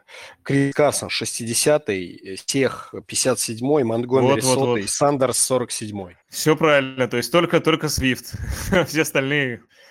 Просто... Не, ну, знаешь, это, то есть к чему вообще у меня такая мысль-то закрадывается, что м, анализ верхних раундов, он вообще ни на что не влияет, по большому счету. Ну, смотри, и, выигрыв... и, вы... и выигрываешь ты лиги, видимо, теми футболистами, которых ты набираешь во второй половине драфта, и, возможно, вот здесь нужно сосредотачиваться и искать апсайд, и брать этих самых игроков намного выше, чем они обычно уходят. Смотри, Но... я бы сказал так, что на самом деле... Ты прав, что, скорее всего, именно и Саша про это до этого сказал, да, что выигрыш, скорее всего, в середине происходит, но, что важно, мы должны заметить, тенденция уже не первый год, а второй, наверное, если не третий, что есть вот эти раннеры, которые уходили там первый и второй раунд, из них, ну, действительно, подавляющее большинство, может быть, они не оправдали свой выбор, да, вот как ты говорил, там, допустим, их выбрали в первом раунде, они играют условно на второй, такое может быть, но среди первых двух раундов нету практически раннеров, по-моему, вообще нет, ну, может, этот, э, господи, Гибсон, которые совсем провалились, то есть они все все равно там, типа, на первый, второй, третий раунд играют, то есть это в любом случае, ну, адекватные игроки, то есть ты не совсем всем провалился, когда их взял. А третий, пятый раунд раннеры, как вот мы сейчас убедились, кроме Свифта, единственное попадание там пальцем в небо, да, все остальные совершенно провалились. Это говорит о том, что, по идее, стратегии с раннерами вверху, они довольно рабочие. То есть, что это, ну, как бы логика в этом была. Ты можешь на этом потерять, но явно не сильно. А, и опять же, вот, ну, как бы с ресами, тоже вы сами все видели, там всего парочка таких железных, все остальное посложнее. Или вот, как мы там про тайтендов говорили, да, каждый год происходит одно и то же. Каждый год, насколько я помню, уже три или четыре года берут а, вверху всегда Келси и еще второго тайтенда. И каждый год это разные люди. То был Марк Эндрюс, то был... Э, Киттл, потом Киттл, Воллер. Да, Киттл, потом Воллер. И каждый раз этот второй чувак, которого все время приравнивают к Келси, он куда-то в ад проваливается. А Келси, он всегда на коне, э, в белом плаще, всегда шестьдесят очков минимум, а это восемьдесят или сто к этому моменту сезона везет своим... Э, там даже третьему тайтенду, я уж молчу про там двенадцатого, то есть replacement level. И его, наверное, да, есть смысл драфтовать высоко, да, но вот каждый раз пытаться э, сказать, о, я знаю, в этом году точно будет такой же тайтенд, который в прошлом году приблизился к Келси. Не, не сработает. В этот раз, смотрите, опять будет Эндрюс, второй, похоже, близко к Келси. Ну и что, следующий год наверняка опять Эндрюс провалится. Ну, блин, гадалки не ходи. Питц выйдет вторым. Да, ну да, да, сейчас вот Уоллер, например, седьмой тайтенд, а Киттл семнадцатый. Причем, ну, да, тут даже, знаешь, про тайтендов вообще не важны... Такой. Знаешь, про тайтендов даже, не, ну, вот мое мнение, совсем не важны там седьмой, семнадцатый, потому что, на самом деле, седьмой и семнадцатый тайтенды, они там, между ними разница там, ну, типа, не очень большая. А большая разница между первым и третьим. И это, на самом деле, очень важно. То есть, там, типа, разница между тайтендами уже ниже, там, третьего, ну, начиная с третьего, она не такая существенная. Поэтому вообще, наверное, не стоит, ну, так говорить, типа, там, не так откровенно, да. Вот э, именно Келси над всеми остальными возвышается, поэтому его пик в первом раунде, я считаю, что он был правильный, несмотря на то, что Келси не такой успешный, как прошлый сезон проводит, тем не менее, его стабильность, то есть мы сейчас как бы, можно же ре- на все реагировать, да, чисто по фактам, аналитику, типа такой, ну вот смотрите, Эндрюс и Келси набирают больше, значит, их надо было высоко брать, блин, это несправедливо, потому что мы уже, зная, как бы, делаем аналитику, да, зная результат. А если не знаю, ну, как бы по нескольким сезонам брать, то мы видим, что это каждый год Келси остается в топе, а остальные меняются, да, то есть это можно было предугадать, и именно поэтому я считаю, что только Келси был оправданным выбором в тайтендах, и я думаю, что при... в следующие года будет так же. Да, он чуть-чуть начинает, Саша, как Саша считает, он немножко начинает подсаживаться, Келси, но тем не менее даже так он привозит очень много ближайших соперников, то есть, ну, типа, над тем уровнем, которого вы можете заменить в своем составе или над уровнем тайтенда вашего соперника, он дает огромное преимущество, вот в чем. Поэтому брать его высоко, я считаю, это оправданно, и это как раз аналитика вполне себя писала, а вот то, что пытались там найти второго, там, Уоллера, там, и так далее, это, конечно... Ну да, таких каждый год, каждый год его ищут, и каждый год берут тайтендов со второго там по пятый раунд, и в итоге ничем хорошим это не заканчивается. По раннерам хотел просто добавить, да, что вот если взять четырнадцать человек из двух первых раундов, четырнадцать раннинбеков, то смотрите, кто у нас вылетел, грубо говоря, по статистике отсюда. МакАфри, Кук, МакАфри двадцать пятый, Кук двадцать второй. Чап семнадцатый, Баркли сорок шестой, Гибсон девятнадцатый. То есть, по сути, мы перечислили половину сейчас раннинбеков. С другой стороны, надо сказать, что они все получали ну, повреждения. четырнадцать и семь человек те называли. Гибсон играл все время. А, ну, ну Добинс, да. и, Добинса, и, Добинса, и Добинса я не назвал, который уходил в конце второго. Вот вам седьмой раннинбэк. Но в итоге то все есть, получили травмы, есть... да, и для раннеров это большая проблема. То есть, так мы, сами... понимаешь, фишка в том, что мы это знаем заранее, да, да, что да, да, раннинбэки да. получат травму. Мы просто не знаем, раннинбэк... какой из них. Смотри, с раннинбэками же тоже все довольно просто получается, да, то есть вот, как я уже говорил, первый-второй раунд, прикол в том, что если чувак не получил травму, то ты уверен, что он сыграет плюс-минус на свой пик. Чуть-чуть опустится. Так они играют? Так если, да. смотри, подожди, а если, если травма, мы возьмем все, именно по очкам, если мы возьмем очки за игру, вот у того да, же, то там все хорошо, там, там, там все хорошо. Нет, они игры. когда играют, да. они набирают на уровне того, где их драфтовали на самом деле. Здесь проблема. Правда, вопрос, вопрос, в том, что, вопрос в том, что из-за травмы, допустим, ты можешь тупо не выйти в плей-офф, и да, он вернется, и в плей-офф играх будет набирать огромные очки, но, к сожалению, для тебя ты уже не в плей-офф. Это ну, да, как... но с другой стороны, травму предсказать довольно сложно. Да, как заложить вероятность и выбор своего раннера вот, травмы, и случится она, не случится, это... Не знаю, ну да, в этом году, например, в этом году, например, было два раннера, да, с бесконечной загрузкой, Тейлор и Хенри. Ну, Хенри чуть больше, но в целом у Тейлора тоже дикая загрузка. Хенри сломался, Тейлор нет. Ну, как. Да, потому что ну, тут сложно очень строить, то, что мы же видим, например, в прошлом году тот же МакАфри сломался, да, не играл весь сезон. И каким он ушел в этом году? Снова Первым. в самом топе. И что он сделал там в начале сезона? Опять сломался. И, ну... Причина, по которой МакАфри уходил первым, тоже понятна. Понят... Я думаю, в этом году он уходил первым не с огромным запасом. То есть не так, что каждый, кто выбирает первый, такой, ну, вариантов нет, беру МакАфри. Что я, я думаю, мало что видел. Оно было я очень мало видел лиг, где МакАфри не уходил первым. Согласен. Ни одной не видел. Не, я видел, видел, где Кука брали первым. Тоже, видимо, не очень удачно вышло. Ну да ладно. Я скажу почему, потому что тот самый сезон его, да, этот великий сыграл... до сих пор играет в его пользу, потому что это, как знаете, в нашем чатике, вот, э, любимым, в который мы приглашаем всех-всех-всех, фэнтези, футбол, фэнтези, или как он сейчас называется, храм фэнтези, да, вроде, э, там э, однажды пришел один пользователь, один наш подписчик нашего чата, э, участник нашего чата, и он ск- сказал, что, ну, что-то он, по-моему, то ли трейд искал, то ли что такое, жаловался на игроков в своем дивизионе, что не могут ему игрока предложить, который ему нужен, что в таком духе. Короче, суть была такая... Человеку хотелось э, раннинбека, который набирает в среднем больше тридцати очков за игру. Не в среднем, а mm-hmm. больше тридцати очков за каждую игру. И, mm-hmm. ну, как вы понимаете, больше тридцати очков за каждую игру не набирал ни один раннинбек ну, в истории никогда. А в среднем тридцать очков набирал в единственном сезоне МакАфри, и это единственный такой сезон в истории, там как бы, ну, типа, никогда такого не бывало mm-hmm. и не будет.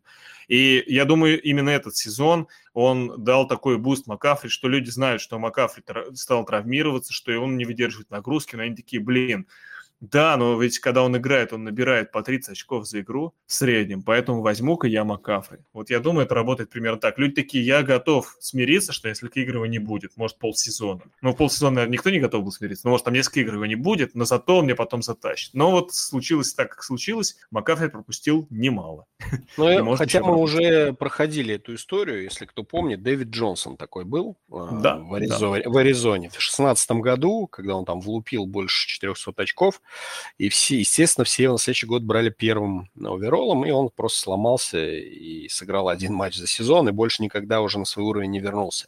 Так что, скорее всего, с МакАфри будет примерно такая же ситуация. И... Ну, здорово, если кто-то его не... в следующем году, если он не будет уходить первым оверолом, а каким-нибудь там пятым или или восьмым, я уж не знаю, как МакАфри этот сезон закончит. Вот. И здорово, конечно, если вы, вы его восьмым возьмете, а он, как опять, как первый вам раннинбэк будет набирать по тридцать очков. Но верится в это просто с трудом. Мне кажется, сейчас довольно неплохой стратегией, учитывая, что раннинбеки, уходящие в первых двух раундах, если не получают травмы, то у них все ок. Мне кажется, относительно неплохой стратегией является э, все-таки брать топ, э, топ-руки-раннеров э, во втором раунде. Да, то есть уже там, те, там Тейлор, потом Харрис, вот этой всей истории. Э, тот же Свифт сейчас там на второй год, ну и на первый год не так плохо смотрелся, да, на второй год хорошо вообще заходит. То есть, э, ну, либо руки, либо второгодок. То есть это парни, у которых... пробег еще довольно небольшой, даже если их юзают очень сильно. Но опять же, ну, тут зависимость, это да. Ну, на самом деле, это спорно такая вещь. Вспомни того же Джонатана Тейлора в прошлом году или Дандерс Свифт. Так а он много набрал? Прошлом... Нет, Тейлор-то Нет, много набрал Тейлор, в прошлом году. Да, Тейлор набирал э, в конце сезона очень много. Да, Последние да, шесть да. недель он прям выстрелил. А в начале вот, да, э, сезона он многие команды покоронил, потому что его брали высоко. Э, Свифт в прошлом году тоже особо не оправдал себя, когда его, ну, вот если ты говоришь про Рукисов, да? Ну, Свифта и брали в четвертом раунде там или в пятом, то есть его брали не, пониже. Не, его брали в третьем, по-моему. Да, он Свифт... в этом году в третьем. Не, в прошлом, в прошлом году. В а, прошлом, в прошлом в этом не году. могу сказать. Не, ну вы еще не забывайте, Тейлор же в прошлом сезоне, как вы говорите, да, сыграл... Ну, у него там комитет же был, вспомните. Там Хайн же. Ну, да, да. Марлон да. Мэк тогда еще был. Ну, он и сейчас. Нет, тогда был не Мэк, тогда был... Там как раз Мэка не Мэк... было. Там был Уилкинс. Не был Мэка, да? Ну, Хайнс точно да. был. Нет, да, ну, просто почему? В, основ, в основной массе все новички попадают в комитет сразу. И вопрос лишь в том, смогут они выгрести хотя бы к середине сезона из этого комитета, или да, они весь год в комитете проведут. И все, ну, бывает редкий случай. Ну, слушай, сразу... на Джей это вообще очень странная история, что взяли новичка и такие, а давайте в сто процентов снэпов будет играть у нас. Исключение, конечно, исключение есть везде, но тоже вот я бы не так вот не закладывался, что надо на новичков во втором раунде высоко брать. Они также вам могут полсезона провалить, а когда они выйдут, так сказать, на свой э, уровень, да, да, вот я тоже хотел, ты уже можно потеряешь да, победу. Но зато хотя бы ты вот исключаешь риск травмы практически. Да, он есть, но Чего? меньше намного. Ну, ну у них пробег меньше. меньше. Для раннинбека это важно, пробег все-таки. Другие не знаю, позиции, я да. с вами тоже здесь согласен, что вот что новички тоже как бы с Харрисом просто было более-менее понятно, что, скорее всего, объем-то у него будет, потому что конкуренции никакой не было, а команда... на вынос ну, изначально закладывалось очень сильно. Поэтому его выстрел не очень неожиданный, как мне кажется. Вот то, то у него как раз не было того, что есть обычно у новичков, что они первые полсезона раскачиваются, второй как бы приходит в активность. Вот сейчас тоже, если посмотреть на новичков и раннеров, мне кажется, Джевонте Уильямс сейчас и в начале, ну, как бы намного лучше выглядит в Денвере, чем в начале сезона. Поэтому, ну, не знаю, я вот тоже как бы здесь закономерности очень сложно проследить, особенно с учетом того, как вы говорите, что кто получит, не получит травмы, это вещь, ну, как для меня, совершенно непредсказуемо, да. В основном стоит, мне кажется, заклад... ну, как я, наверное, не открою месяц, закладываться на тех, кто хотя бы ловит, потому что, мне кажется, они менее как бы, подвержены каким-то флюктуациям и меньше подвержены зависимости от тачдаунов. Эти игроки, ну, как, например, тот же Камара, да, хотя мы тоже видим, у Камара в среднем, точнее, не то, что в среднем, раньше по сезону меньше восьмидесяти приемов никогда не было, а сейчас к одиннадцатой неделе всего лишь тридцать два приема. Давайте я вам небольшой breaking news пока кину, раз ты про Камару. Камара опять не тренировался да. из-за колена. И, похоже, опять Инграм будет играть. Еще интересная одна новость, короче, вскрылась, что у Антонио Брауна да, да, да. поддельный сертификат о вакцинации. И сейчас да, посмотрим, да. какие санкции отлично, отлично. эн эф эл применит. Ну, Браун, ну, как бы в своем стиле, понимаешь, никуда не деться от этого человека. Похоже, ну, похоже, только его выселили из дома Брэди, наверное, и сразу же пошел по наклонной опять. Да, так что, так что, возможно, и Антонио в конце сезона немногим поможет, если его там прижопят на парочку матчей. Тайлер Джонсон Мы... ракета. Да, что-то ни разу этот Тайлер Джонсон ракетой не стал. Все будет, все будет. Не, ну да, здесь что-то... Ну, я думаю, в общем, не то чтобы подводя итоги, а просто закрывая эту тему, вопрос обширный, и с кондачка, конечно, не решишь, но вот вопрос все-таки даже не стратегии драфта. Понятно, что можно упор делать на ресиверов, можно на рейнбеков, можно в смешанном каком-то режиме работать. Вопрос именно в том, как сортировать игроков. Вот, вот ключ к победе, друзья, фэнтези, который бы нам бы неплохо раскрыть и рассказать его только патронам. Ну, стоп. Ну, да, да. И, кстати, к тому, то, что ты говоришь про сортировку и прочее, наверное, еще тоже так совсем уж одним из последних фраз, да, про, по этой нашей теме. По квотербэкам ведь тоже не все так очевидно в этом году. Казалось бы, уже как будто бы у нас, особенно в нашем комьюнити, как будто бы выработалось какие-то общие какие-то представления. Повыше нужно брать бегающих квотербэков, вот эти вот четверо, там самый топ, туда-сюда. И потом выходит Брэди, который до недавней недели, да, шел э, первым фэнтези-квотербэком с запасом. Сейчас его там догнал Махомс, но, опять же, не самый бегающий, там, не, не, не супер-скрэмблер. То есть э, получается, что все вот эти вот заготовки, все, с чего все начиналось, кого надо брать, тоже пошло прахом. И, ну, общем, ну нет, оказывается... здесь я с тобой не согласен. На самом деле, если ты посмотришь топ десять квотеров, там, вот смотри, идет Прескотт, Мюррей, Херберт, Хёртс, Стаффорд, Джексон, Ламар, Джош Аллен, Том Брэди, Патрик Махомс. В принципе, все в основном бегающие квотеры, и вот семерка, да, ну, которая была изначально... Ну, Махомс не бегающий, Махомс ну, не бегающий квотер. Стаффорд не бегающий, Брэди не бегающий. Ну, хорошо, вот три Херберт, человека... Херберт, я тоже не помню, чтобы бегал. Казинс да, вообще не нормально. Казинс вообще не бегающий. Ну, хорошо, вот, они вот, все равно шли приблизительно одинаково, вот как в рэнкингах до начала. Не, в рэнкингах сезона. Они шли высоко, но перемешались довольно основательно все-таки. То ну, есть, да, согласен, что тут нет такого, чтобы кого-то берешь высоко, а он упал совсем там куда-то вниз, такого особо ну, нет. Да? Не, есть Рассел Уилсон. И Роджерс. Ну, травма, ну, травма, и опять Роджерс. же. Роджерс низко Роджерс. Ну, Роджерс... Не, я... Ну, вот я, например, смотрю Суперлиги драфт, Роджерс уходил... Седьмым, восьмым. Пятым. пятым. О, ну, ну, если пятым, Четвер... конечно... Четвертым это... Уилсон уходил, и вот Роджерс пятым уходил. Это жестко, ну, согласен. Я вот еще перед, перед драфтом говорил, что я не понимаю, как можно брать Роджерса как бы в топ десять квотеров. Он на это не, не потянет, он второй сезон эм ви пи точно не сделает, он по-любому просядет. У него там в среднем было по двадцать-тридцать тачдаунов за сезон. В прошлом было пятьдесят, что помогло ему как-то выиграть эм ви пи и такие результаты показать. То, что он провалится, это было понятно. Я, честно говоря, никогда не понимал, почему его брали так высоко. Все остальные, кого вот... Не, ну, Кайлер Мюррей провалился мощно. Ну, Мюррей чем третий, он провалился? Третий квотер. Ну, тр... третьим квотером Мюррей уходил практически но везде. Третий, он четвертый максимум. Он, он до травмы был Но он четвертый. Пропустил-то всего две игры. Что вы начинаете сразу? А он и, о, да он и от пятого, там, от третьего места там отстает буквально на тридцать очков. На сорок, ну, да. Ну, на тридцать пять. На тридцать три. Ну, до две, ну, на две игры примерно. Да, не последний, он вполне неплохо идет. Все равно высоко его очень брали. Явно он не оправдывает.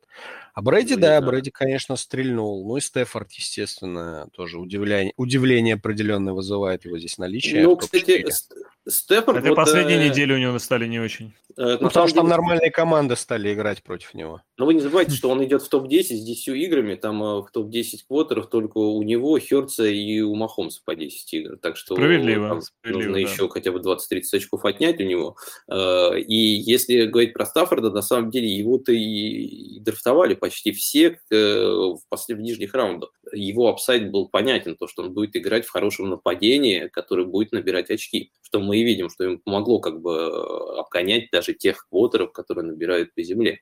Но, например, тот же Хёртс, которого многие не ценили, а я вот многих его брал после десятого раунда, он как раз целиком оправдывает Именно фэнтези надежды. Да, фэнтези да, да, надежды, да, да. да. Но, конечно, как квотербэк футбольный, это печально, страх. Да. Ну, ну, на самом деле, в династии я бы, наверное, переживал.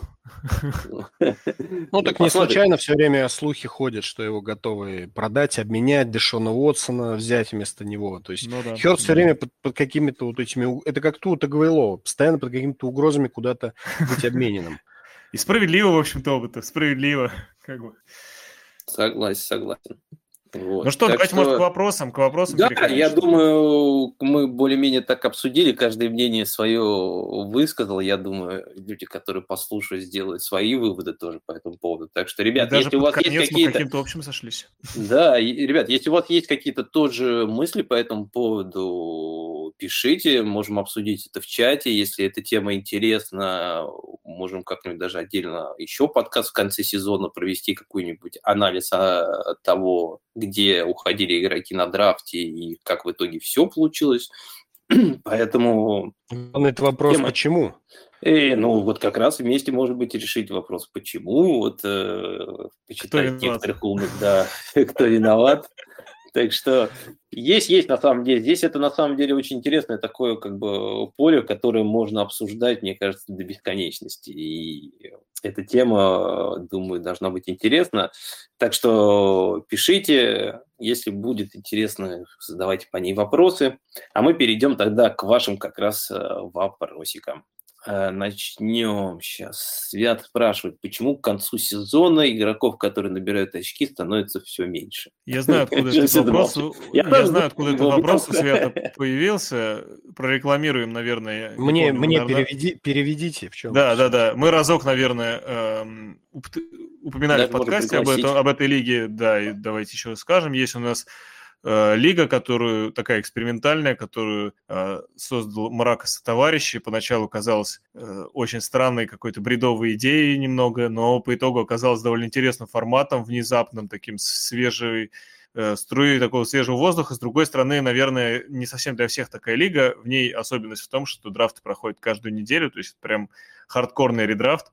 И есть три кипера, можно закиперить игроков разных позиций, то есть нельзя, допустим, двух раннеров. Одному, да, одному, один на да. одну позицию. А остальные, остальные все драфтуют в обратном порядке от положения в данный момент турнирной таблицы. То есть наихудшая команда драфтует первой в четвертом раунде, грубо говоря, и дальше идет змейка.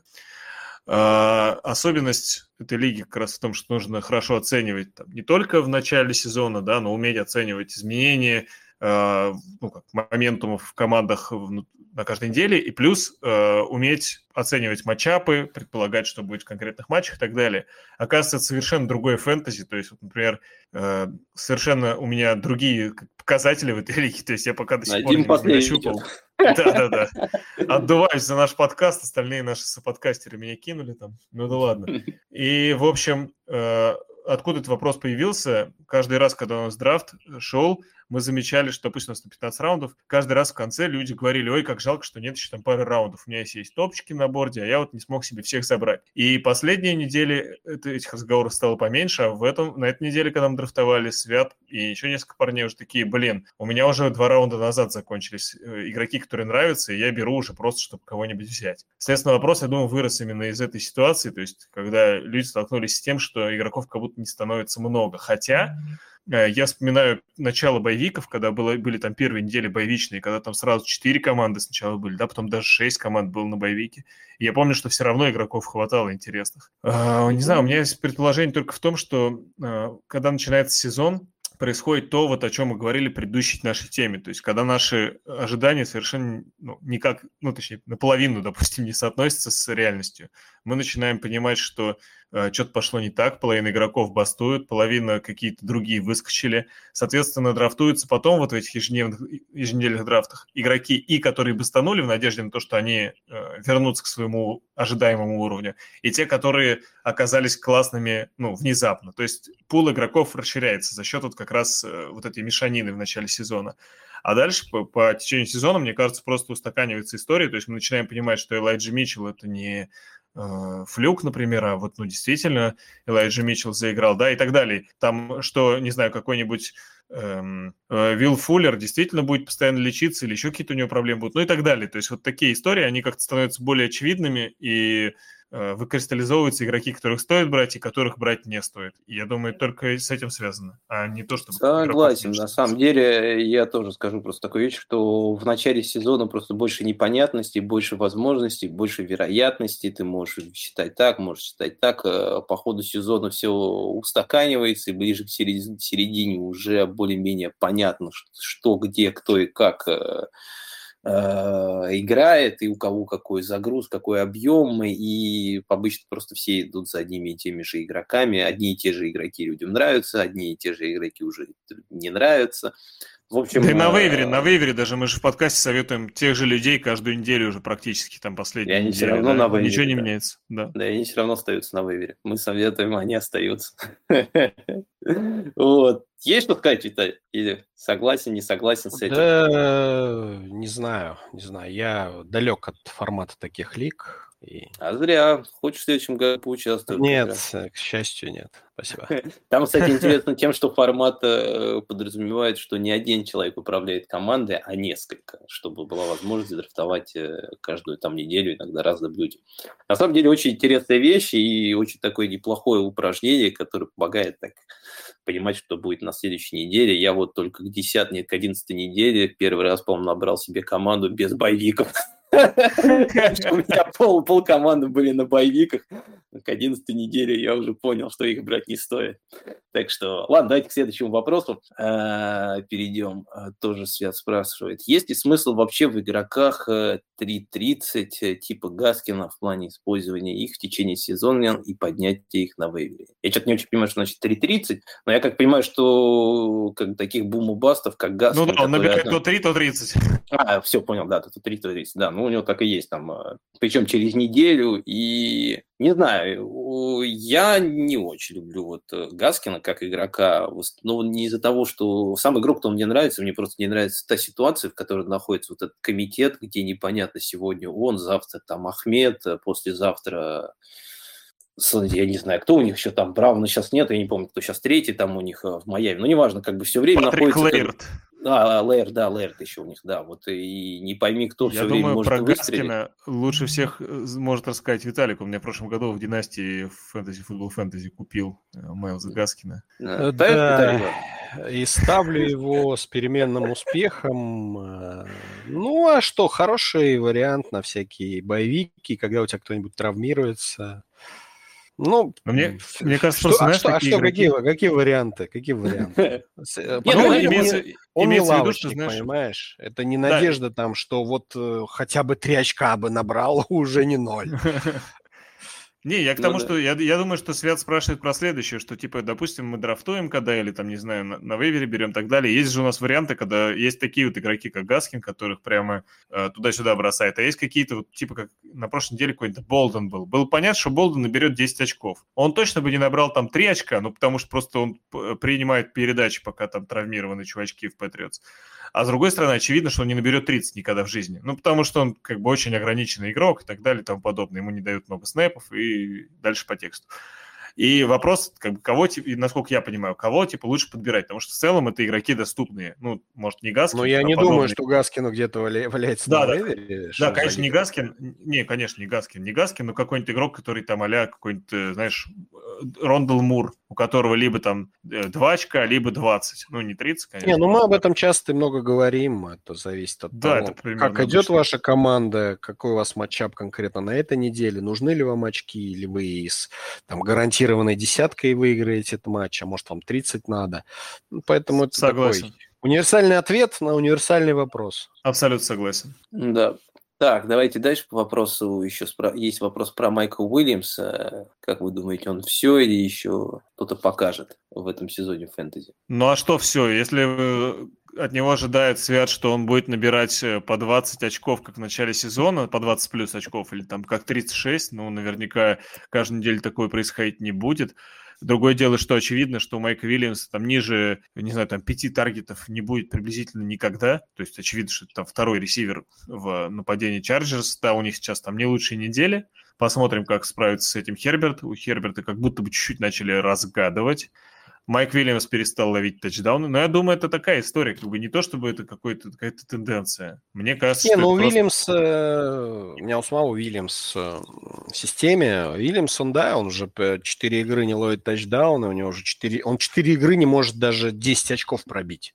Вот. Но, mm-hmm. с другой стороны, опять-таки, какая альтернатива у вас есть? Если у вас есть на лавке там, ресивер, который будет пятнадцать набирать, и вы в этом уверены, то, может быть, есть смысл его поставить. Ну, а если Если у вас такие же ресиверы с вейвера, которые там семь-восемь, а если повезет, то тогда пятнадцать, ну тогда, наверное, есть смысл Майка Уильямса оставлять. Ну, конечно, мне кажется, даже если есть ресивер, который в среднем там одиннадцать-двенадцать набирает очков, я бы все равно лучше Майка Уильямса ставил, потому что, ну, есть вероятность, что он затащит неделю, а сильно не Нет, меньше он тоже вариант, маловероятно вариант берет. Один я только вижу, да, это избавляться от такого игрока, другой вопрос, что, конечно, вам сейчас много за него никто не даст, и если уж продавать это надо было в начале сезона делать, ну, конечно, а кто его в начале сезона продаст, если он тебе тридцатку приносит каждую неделю. Вот, поэтому, конечно, сейчас его никто не купит, а если купит, то за какого-нибудь баста. Ну, поэтому, повторюсь, если нет альтернативы, может быть, у вас раннинбэк какой-то есть хороший, да, там, а Уильямс у вас не второй ресивер. То есть, если, конечно, если это у вас ви ар один или ви ар два Уильямс, я уж не знаю, как у вас так получилось, то вы попали. Если это ви ар три, то можно попытаться вот, да, на флексе кем-то его заменить там из раннеров, потому что вот сейчас очень много травм у раннинбэков пошли, и можно было каждую неделю практически выцеплять какого-то одного раннинбэка, который абсолютно на одну неделю с стартером будет у вас.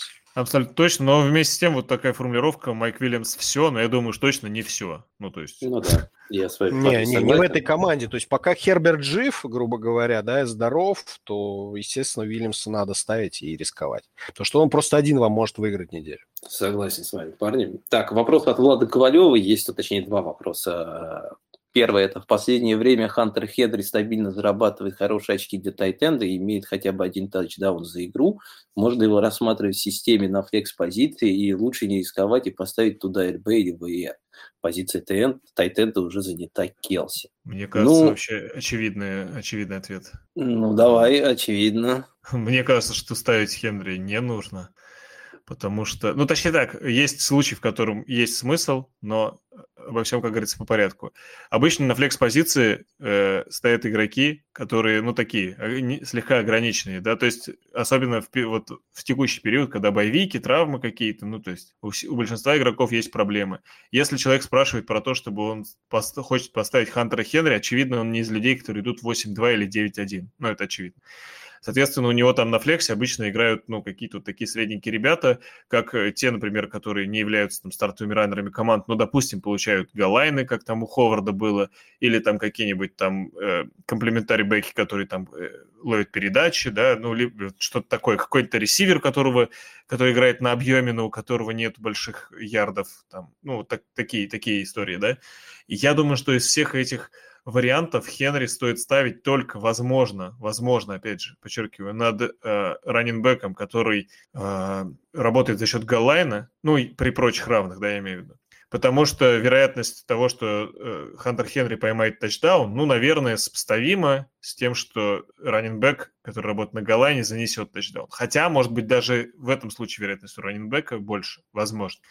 Что касается игроков, которые типа со стабильным полом, то есть которых там типа на кэтчах работают, да, на большом количестве таргетов, они, очевидно, э, стабильнее, и поэтому, ну, как бы, мне кажется, их наверняка стоит как бы ставить выше, чем тайтендов. Потому что тайтенд в большинстве случаев, в том числе это касается Хенри, это не про объем, а это про вероятный тачдаун. У Хенри как бы нет большого количества таргетов. Дим, э, смотри, поэтому... вот у меня вообще мнение насчет флекса, тут, туда и должен идти бум-ор-баст игрок. То есть человек, который... Ну, если прям вам не нужен суперсейфовый там... Ну да, два варианта есть матч, да, да, конечно, конечно. Да, суперсейфовый там, где тебе десять... Мне бы десяточку и вообще за глаза у меня все остальные все сделают, окей. Но если вот в общем разрезе говорить фэнтези-футбола, то для меня флекс – это позиция, где игрок либо может ни хрена не набрать, либо наберет тебе тридцать очков. Ну, вот, грубо, да? Вот, соответственно, тайтенд относится только к первой категории, что он может ни хрена абсолютно не набрать. Согласен. Потому что тридцать он тебе здесь никогда не наберет. Да, и как ты говоришь, Хенри, даже с тачдаунами, вот, я просто, друзья, очки ну, вам десятка, скажу. Хен... это десятка. Хенри с тачдауном, да. тринадцать, окей, в одной игре было девятнадцать, десять, десять, девять. Это вот он ловил тачдауны. То есть даже с тачдауном человек десять очков еле-еле пробивает. Ну, соответственно, зачем вы будете рисковать, ставя тайтенда, который может этот, естественно, тачдаун не поймать, гарантий нет никаких, и он вам вместо десяти очков, которые вы наберете с, вот с того же Бумурбаста, те же самые десять очков, скорее всего, да, а может и тридцать наберете с него же. Но с Хенри вы в итоге вместо десяти можете набрать три или четыре очка. Или... Причем... Ну, просто... Я, я сейчас даже, знаешь, подумал. Да, я, можно просто скажу, как бы добавлю uh-huh. еще про то, что Виталий говорил. А если посмотреть на его именно не очки, даже а загрузку, вот даже просто банально. Да, три таргета. четыре, три, три, четыре, два. Я смотрю, это Раус, нет объема. Как бы, Раус, ну, с Хьюстоном вот у него был один хороший матч, там восемь таргетов, да, ему полетело. Но, опять же, это редкость. Это Хьюстон. Ну, даже, причем, я вам скажу, вот смотрите, последняя игра с Кливлендом, у него четыре таргета, а в этой игре не было Джона Смита, он был единственным тайтендом. На... Ну, да, сейчас четыре таргета, два тач... тачдауна. Вот, собственно, mm-hmm. это все и сделало. Да, я смотрю, просто у него даже вот маршруты, которые он бегает... Вот, посмотрите игру с Чарджерс. Вот, игра с Чарджерс. Три таргета, один прием. тридцать три ярда, четыре очка. Все так. Я да. даже, знаете, я подумал про то, что я вот говорил, что, может, одинаковые шансы с раннинбэком галайнером, но да на нет. самом деле у раннинбэка галайнера шансов больше, потому что, конечно. ну, вероятность, ну, как бы у него по-любому будет ни одна, ни две попытки. Какой-нибудь Джордан Ховард даже лучше зайдет, мне кажется, на флекс, чем Хантер. Если у вас условный какой-нибудь Макисик сидит на лавке. А Майк Уильямс, которого мы только что обсуждали. Ну, да, это блин. вообще без вопросов. Конечно, Майк Уильямс да? идеально. Но я просто Майк Уильямс себе сидит. точно так же восемь очков принесет. Это минимум. Худший день, да. Но зато он тебе может двадцать пять сделать.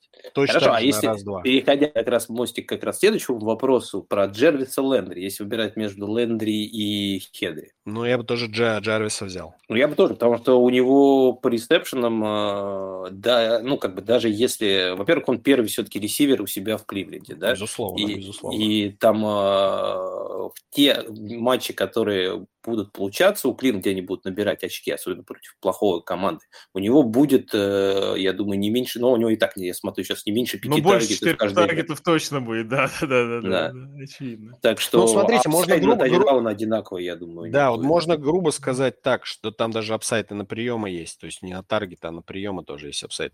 Можно грубо сказать так, что Лендри э, без тачдаунов сейчас примерно набирает столько же, сколько Хенри с тачдауном с одним. Все так, все так. Очень Поэтому, похоже. Когда Лендри поймает свой тачдаун, или когда какой-нибудь он бигплей выловит, на мистекле убежит куда-нибудь, ну, тут сразу будет у вас десятиочковое преимущество Лендри. Да нет, конечно, на, тем на, более на у ресиверов, тайтендом. Ты правильно сейчас оговорился, возможно, оговорился, возможно, сказал это специально, у ресиверов еще и плюс в том, что ресиверы обычно в среднем больше набирают после приема. Ну То да, есть... не, не оговорился. Да, даже мистекла просто они... Нет, ну просто... То есть не нужно, не нужно только таргеты сравнивать, нужно еще это подразумевать. Бывают мистекла спровоцированные, да, вот есть раннинбеки, которые прям специализируются на том, что они сбрасывают захват. Бывает, конечно, случайные.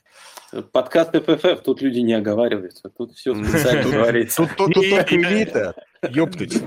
Я не, я не, не сомневаюсь, я не сомневаюсь. В общем, я, я зачитаю вам еще целиком вопрос, да, но я думаю, мы уже большую часть это ответили. Это, несмотря на то, что Джервис Лендри считается первым ресивером Кливленда, он имеет маленькое количество таргетов и, соответственно, набирает мало очков. Стоит ли его продолжать держать в своем росте, учитывая, что Браун в ситуации для ресиверов такая, что плейбук не хочет, а Мейфилд не может? Ну, ну я... Нет, это все справедливо, просто там ресиверов-то почти нет. Ну, ты про того, что держать, сбрасывать, это всегда вопрос того, кого вы можете вместо него поднять. Я не думаю просто, что можно кого-то найти интереснее сейчас на вейвере, особенно, чем Лендри. Не, ну это по-другому вопрос поставим. У Лендри апсайд есть? Да. Я думаю, сейчас, есть. Вот в этой ситуации, когда Мейфилд травми- травмирован. Я, я думаю, больше. Да. Без Мейфилда я еще даже больше верю в, в Лендри, если честно. Но смотри, тогда что мы можем сказать? Что единственное, чего мы можем отталкиваться, это лишь от его объема. Да? И если посмотреть на объем и то, как его используют в команде, он первый ресивер. У него самый большой таргет-шер в команде. Ну, если не берем раннеров, там, по-моему, у раннеров меньше все равно, да, у него самый большой таргет-шер в команде, хоть он не очень большой. Он больше всех э, бегает маршрутов за игру, у него самый лучший показатель по таргет-спер раут, ну, как бы, э, по таргетом за маршрут, то есть как бы в него выцеливают, там двадцать пять процентов у, у него стоит, то есть как бы каждый почти четвертый бросок, когда он на поле, на поле идет в него. То есть загруз у него самый большой. У него, конечно, маленький эйр-ярд, потому что он все-таки больше слот, как бы, и у него небольшой очень як. Вот это, конечно, его ограничивает. Но, в общем, все равно его используют э, как первого ресивера своей команды. Чуть хуже забывать, у него что... цифры, подожди, можно я сейчас говорю, просто у него да, чуть да, хуже, да, чем цифры, чем, например, у того же Дибы Сэмуэля, да, потому что, опять же говорю, как бы Дибы Сэмуэль, потому что набирает хорошо после контакта. Но вот по всему другому нападение все равно строится в основном вокруг него. Поэтому, ну, я говорю, то, что я понимаю, что он, его эффективность сейчас не очень хороша, и его, те, которые он приносит цифры, они не очень хороши. Но, опять же, я бы все равно от него не отказывался там, ради какого-нибудь там третьего, четвертого ресивера, непонятно какой там команды. Я согласен, тем более, что надо не забывать, что ушел Адел, как бы там его отец не рассказывал про то, что в него совсем не бросают. Все-таки, как, как, как бы это как бы не было грустно, но все-таки там по три-четыре таргета, по два там иногда в сторону Адела были, и, кажется, это маленькие цифры, но, с другой стороны, кому их отдать, кроме как Лендри? Мне кажется, очевидно, что у Лендри должно быть увеличение, просто была первая игра после трейда, и, в общем, там было еще не очевидно, как что перестроиться, да. А, ну, понятно, что Доналд Пипл-Джонс там или Хиггинс, но вряд ли получат какие-то там супер баснословные количество таргетов, мне кажется. Ну, другое дело, честно, что... Я тебе могу сказать сразу, что получилось не очень хорошо, и у Лендри в этой игре таргет-шер вообще был ужасный, тринадцать процентов всего лишь, и он с тридцати двух ну, это вот пока упал. Одна игра. Но я тоже думаю, это одна игра, по ней судить не стоит. Не, ну, People Jones, как бы, конечно, вариант, и, с другой стороны, гарантий нет никаких, что вот сегодня он вам там двадцать очков сделает, а в следующей ну, игре да, он и... может вам два очка принести. People Jones, это есть... такой парень для, больших, для людей с большой рукой, а, к сожалению... Ну, или чем-то другим, да. Не, ну, формально, на самом деле, People Jones второй рез сейчас у Кливленда. Да, да. И как раз вот он же на бигплеях задействован. И у него очень большой объем. У него, вот я смотрю, в последней игре с Патриотами, восемьдесят пять процентов снэпов он находился на поле, а Лендри восемьдесят процентов снэпов. То да, есть он да. не меньше Лендри на поле находится. Ну, то есть, да, вот мы все это подводим опять же к тому, что, наверное, Лендри сбрасывать не надо, а если хочешь его кем-то заменить, то опять-таки, ну, надо смотреть, на кого ты хочешь заменить. Если есть опции более, ну, адекватные, чем Лендри, конечно, надо менять. Мы же не знаем просто, на какая у тебя скамейка, не знаем, что на вейвере, поэтому как. Ну, на вейвере я не думаю, что там в вакууме сложно оценить. Я, ну, я думаю, что все-таки вероятность маленькая, что прям на вейвере есть игрок намного лучше, чем Лендри, или намного апсайднее. Ну, нет, апсайднее, ну, значит, нужно было хотя бы, нужно было хотя бы понимать, с кем сравнивать Лендри. То есть, может, у тебя, кроме Лендри, есть какой-нибудь топарь на лавке, но ты почему-то его не ставишь, ты в него почему-то не веришь. Ну, хорошо, давайте вот относительно этой даже недели сказать, тот же вот Брайан Эдвардс, который уходил на этом э, вейвере, вы бы взяли Эдвардса на... Поменяли Эдвардса бы на... Я, я бы нет. По мне а это флюк. Я, ну, нет, я, я не согласен, что флюк, но я бы, наверное, не поменял, потому что, знаешь, точнее так, мне кажется, это игроки примерно равные по... Э, не по апсайду скорее, а по среднему вот ожидаемому результату, который, ну, как бы, в, с моей точки зрения, как я ожидаю от этих игроков. То есть я примерно одинаково от них жду, поэтому как-то смысл одно менять на другое. Ну, кто больше нравится, того и берите. Да, матчап надо смотреть, против какой защиты играют и так далее. Тут уже такие... В целом, ну, Эдвардс, Эдвардс чисто внешне стал, я уже об этом говорил. Хорошо, вот, давайте, давайте подкаст, только вот получше выглядит. Слушай, ну он без дело. дредов чисто внешне. Вот, вот тебе Фриман да, понравился да, чисто внешне, тот с дредами да, был. Хорошо, вот смотри, Виталь, для тебя вопрос. Саттон или Лендри? Я бы Саттона поставил, потому что он э, тоже в эр один, но, по крайней мере, там, мне кажется, о, намного больше на него смотрят именно в части, как именно в эр один, э, чем в э, Кливленде. Ну, я бы, наверное, тоже Саттона поставил. Игру привести, да, но если ты посмотришь остальные матчи, там явно выделяется Саттон. Ну, ладно, я, может, все-таки с Лендри стал... Ну, ладно, давайте перейдем тогда может к быть. людям как раз. С, больш... с, с длинными большими конечностями. И обсудим вопрос от Эльдара. Трей Лэнс стоит э, Кристиана МакАфри в суперфлекс-династиях? Господи, я надеялся, ты не задашь вопрос. Это же очевидно, что Эльдар меня тут пытается это, вывести на откровенный разговор. А у кого, а, а кто у кого, а кто у кого, скажите? Короче, и была такая, рассказываю для наших слушателей, для вас, если вы пока не в курсе, что произошло. В Великих Династиях это... династийная лига с суперфлексом, в которой, помимо всего прочего, э, очень хардкорный скоринг для квотербека, то есть э, за тачдаун шесть очков, за одно очко не за двадцать пять ярдов, как обычно, а за двадцать ярдов. Ну, в общем, премиальный скоринг. Ну, для ты понял, Виталий, кто кого, да? И куда. Вот. Там, там, угу. там была такая история, что у меня э, третий год, там, ну, такой супер-ростер, типа у меня там раннинбеки, там, Кук, э, Эллиот, э, Экелер, ну, и там ресиверов, там пачка тоже, там, шесть человек на, на три места стартовых крутых и так далее. Все было хорошо, только у меня там единственное, что это квотербеки вот как раз довольно средний, то есть там у меня не так все здорово было. Но, учитывая, что все остальные позиции были под завязку забиты, я там э, доминировал, ну, по крайней мере, прошлый сезон там вообще без проблем выиграл чемпионство, позапрошлый сезон в финале оступился, там куча игроков бы станула, но в целом по сезону прошел тоже катком. И в этом сезоне все шло так же. За исключением того, что Эльдар потихонечку, в очередной раз обменяв всех игроков, те, кто с ним играет в династиях, знают, как это бывает, Эльдар каждый раз все разменивает на пике, берет новых игроков, потом по новой, по новой. В общем, он под, подкачал себе команду, в этот раз все зашло. И э, приближается трейд-дедлайн, и он у Ромы Горелика, может быть, вы знаете такого, тоже довольно известного фэнтези-активиста, так сказать, он у него выменил МакАфри, отдав взамен за МакАфри Трей Лэнса. И ну, я очень сильно сгорел в этот момент, потому что мне показалось, что обмен очень сильно неравноценный, что Трей Лэнс на данный момент баст, ну да, у которого, которого там есть физические данные, но... В игре он показал ужасный уровень именно футбольной подготовки, понимание того, что происходит на поле. Ну да, понятно, что династия, но настолько... Как бы его статус понизили в команде. То есть изначально Шенахан говорил, да, про Лэнса, что у нас есть... Так это в этом году, а через год все совсем может иначе. Ну, может быть. Но, по крайней мере, опять же, у Гаропола пошла, наконец, игра внезапно. Он стал хорош, и Лэнса понизили именно до бэкапа. То есть теперь он не выходит вообще ни на какие снэпы. А, окей. Единственное, что у него есть, опять же, это физика. Кроме физики ничего нет, то есть пасует он... Ну, только сильная рука, опять же, это физика. То есть пасует он, он не понимает развития нападения, но это было видно, кто смотрел матчи. Пока он выглядит очень ужасно, абсолютно не готов к эн эф эл. И... Для меня поэтому, конечно, как-то такого, ну, около баста за него получить раннинбека, который, ну, там, на данный тоже момент... Ба- тоже знаю, баст. топ три раннинбек, да ладно. Который, скорее всего, ну, что, просто... Что, я, в общем, мне кажется, что обмен неравноценный, хотя я потом подостыл маленько, понял, что, возможно, не настолько уж сильно он неравноценный. Мне изначально казалось, что вообще невозможно сравнивать ценности этих игроков. Я потом подумал, ну да, в целом, наверное, как бы у МакАфри сейчас травмы туда-сюда, то есть как бы непонятно. И, может быть, на самом деле не все так неравно. Но я по-прежнему считаю, что как бы МакАфри стоит дороже, чем Лэнс. Но, с другой стороны, в той ситуации, которая там у нас в дивизионе, где никто не хочет выигрывать, а все хотят танковать, очень сложно выменить пики или молодых игроков, и, возможно, поэтому Лэнс и стоит такой цены. Вот. А вы расскажите ваше мнение. Кто и сколько стоит из этих игроков? Ну, не знаю, мне кажется, нормальный трейд. Ну, если так ценят люди этих футболистов.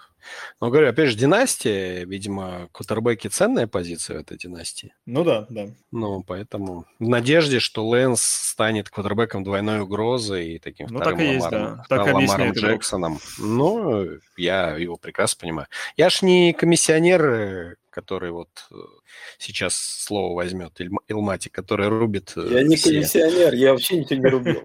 Да-да, который зарубил супертрейд и получил палкой в жопу от всех участников этой лиги, я так предполагаю. Неправда, на самом деле, если ты посмотришь, с учетом того, что сейчас еще Антонио Браун не проходит... Ковид протоит это. Купил там себе, оказывается, от ковида там... сертификат, он, видимо, трейд тот, может быть, и хорошо, что не прошел. Кстати, я тебе скажу, что Элайджи Мичела потом у нас обменяли просто один в один всего лишь на Адела Бекхэма, а Гаскину потом нашли как бы на вейвере. Ну, вот, вот этот трейд нужно было блокировать, на самом деле. Как можно пропустить трейд Мичела на Бекхэма? Ну, а чем тебе не нравится? Это бред полный вообще. Ну, а чем он должен нравиться, этот трейд? Ну, одному нужен раннер, другому нужен ресивер. Один и другой. А как кто бы, тут? Просто... Раннера я знаю, а ресивер кто тут? Ну, не знаю, я тут и раннера не вижу, он, видишь, он и играть не будет, не пойму, в каком комитете. Ладно, мы отвлеклись от си эм си и от Трей Лэнса. Я тоже... Даже забыл, кто, понимаешь, насколько он слаб и жалок, этот игрок. Да нет, ну, я здесь с тобой не согласен. Я тоже считаю, что трейд для династии достаточно неплохой.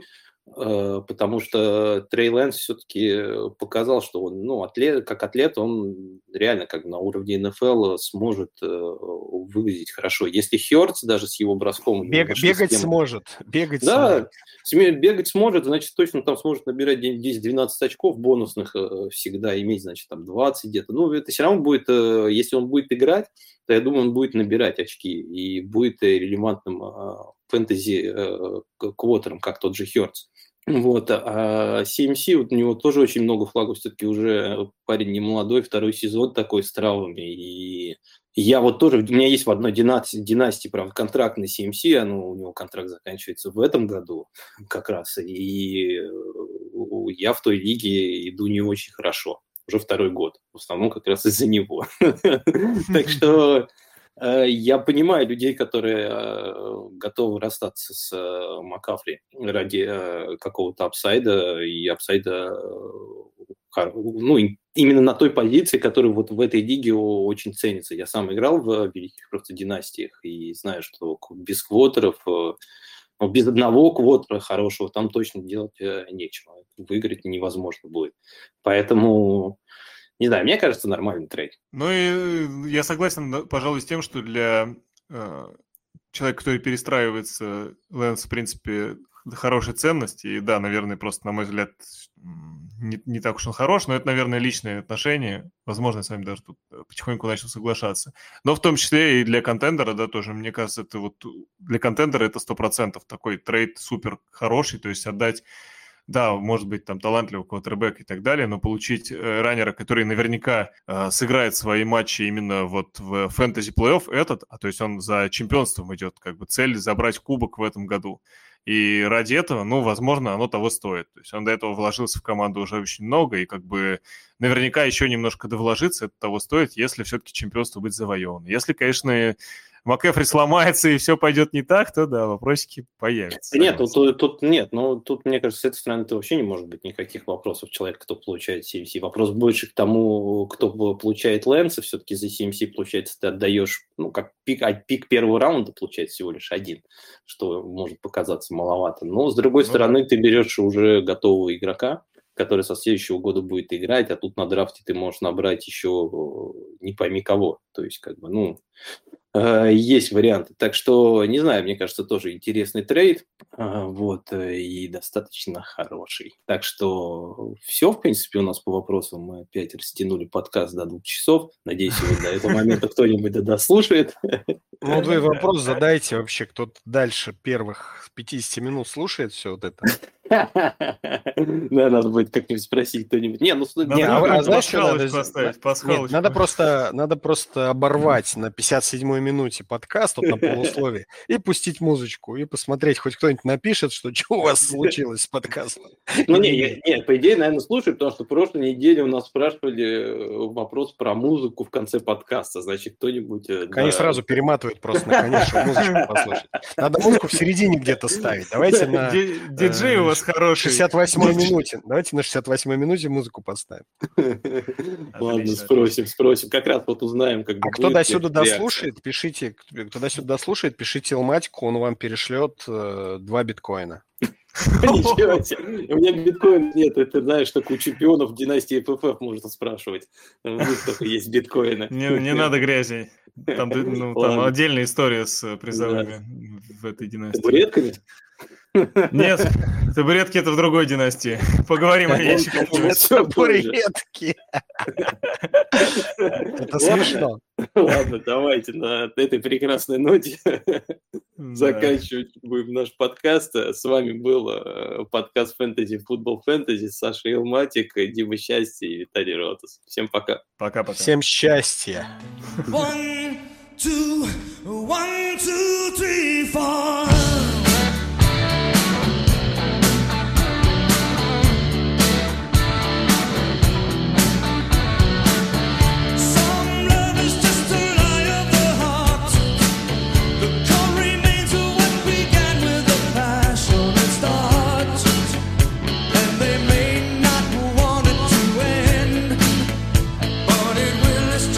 Question of when I've lived long enough to have learned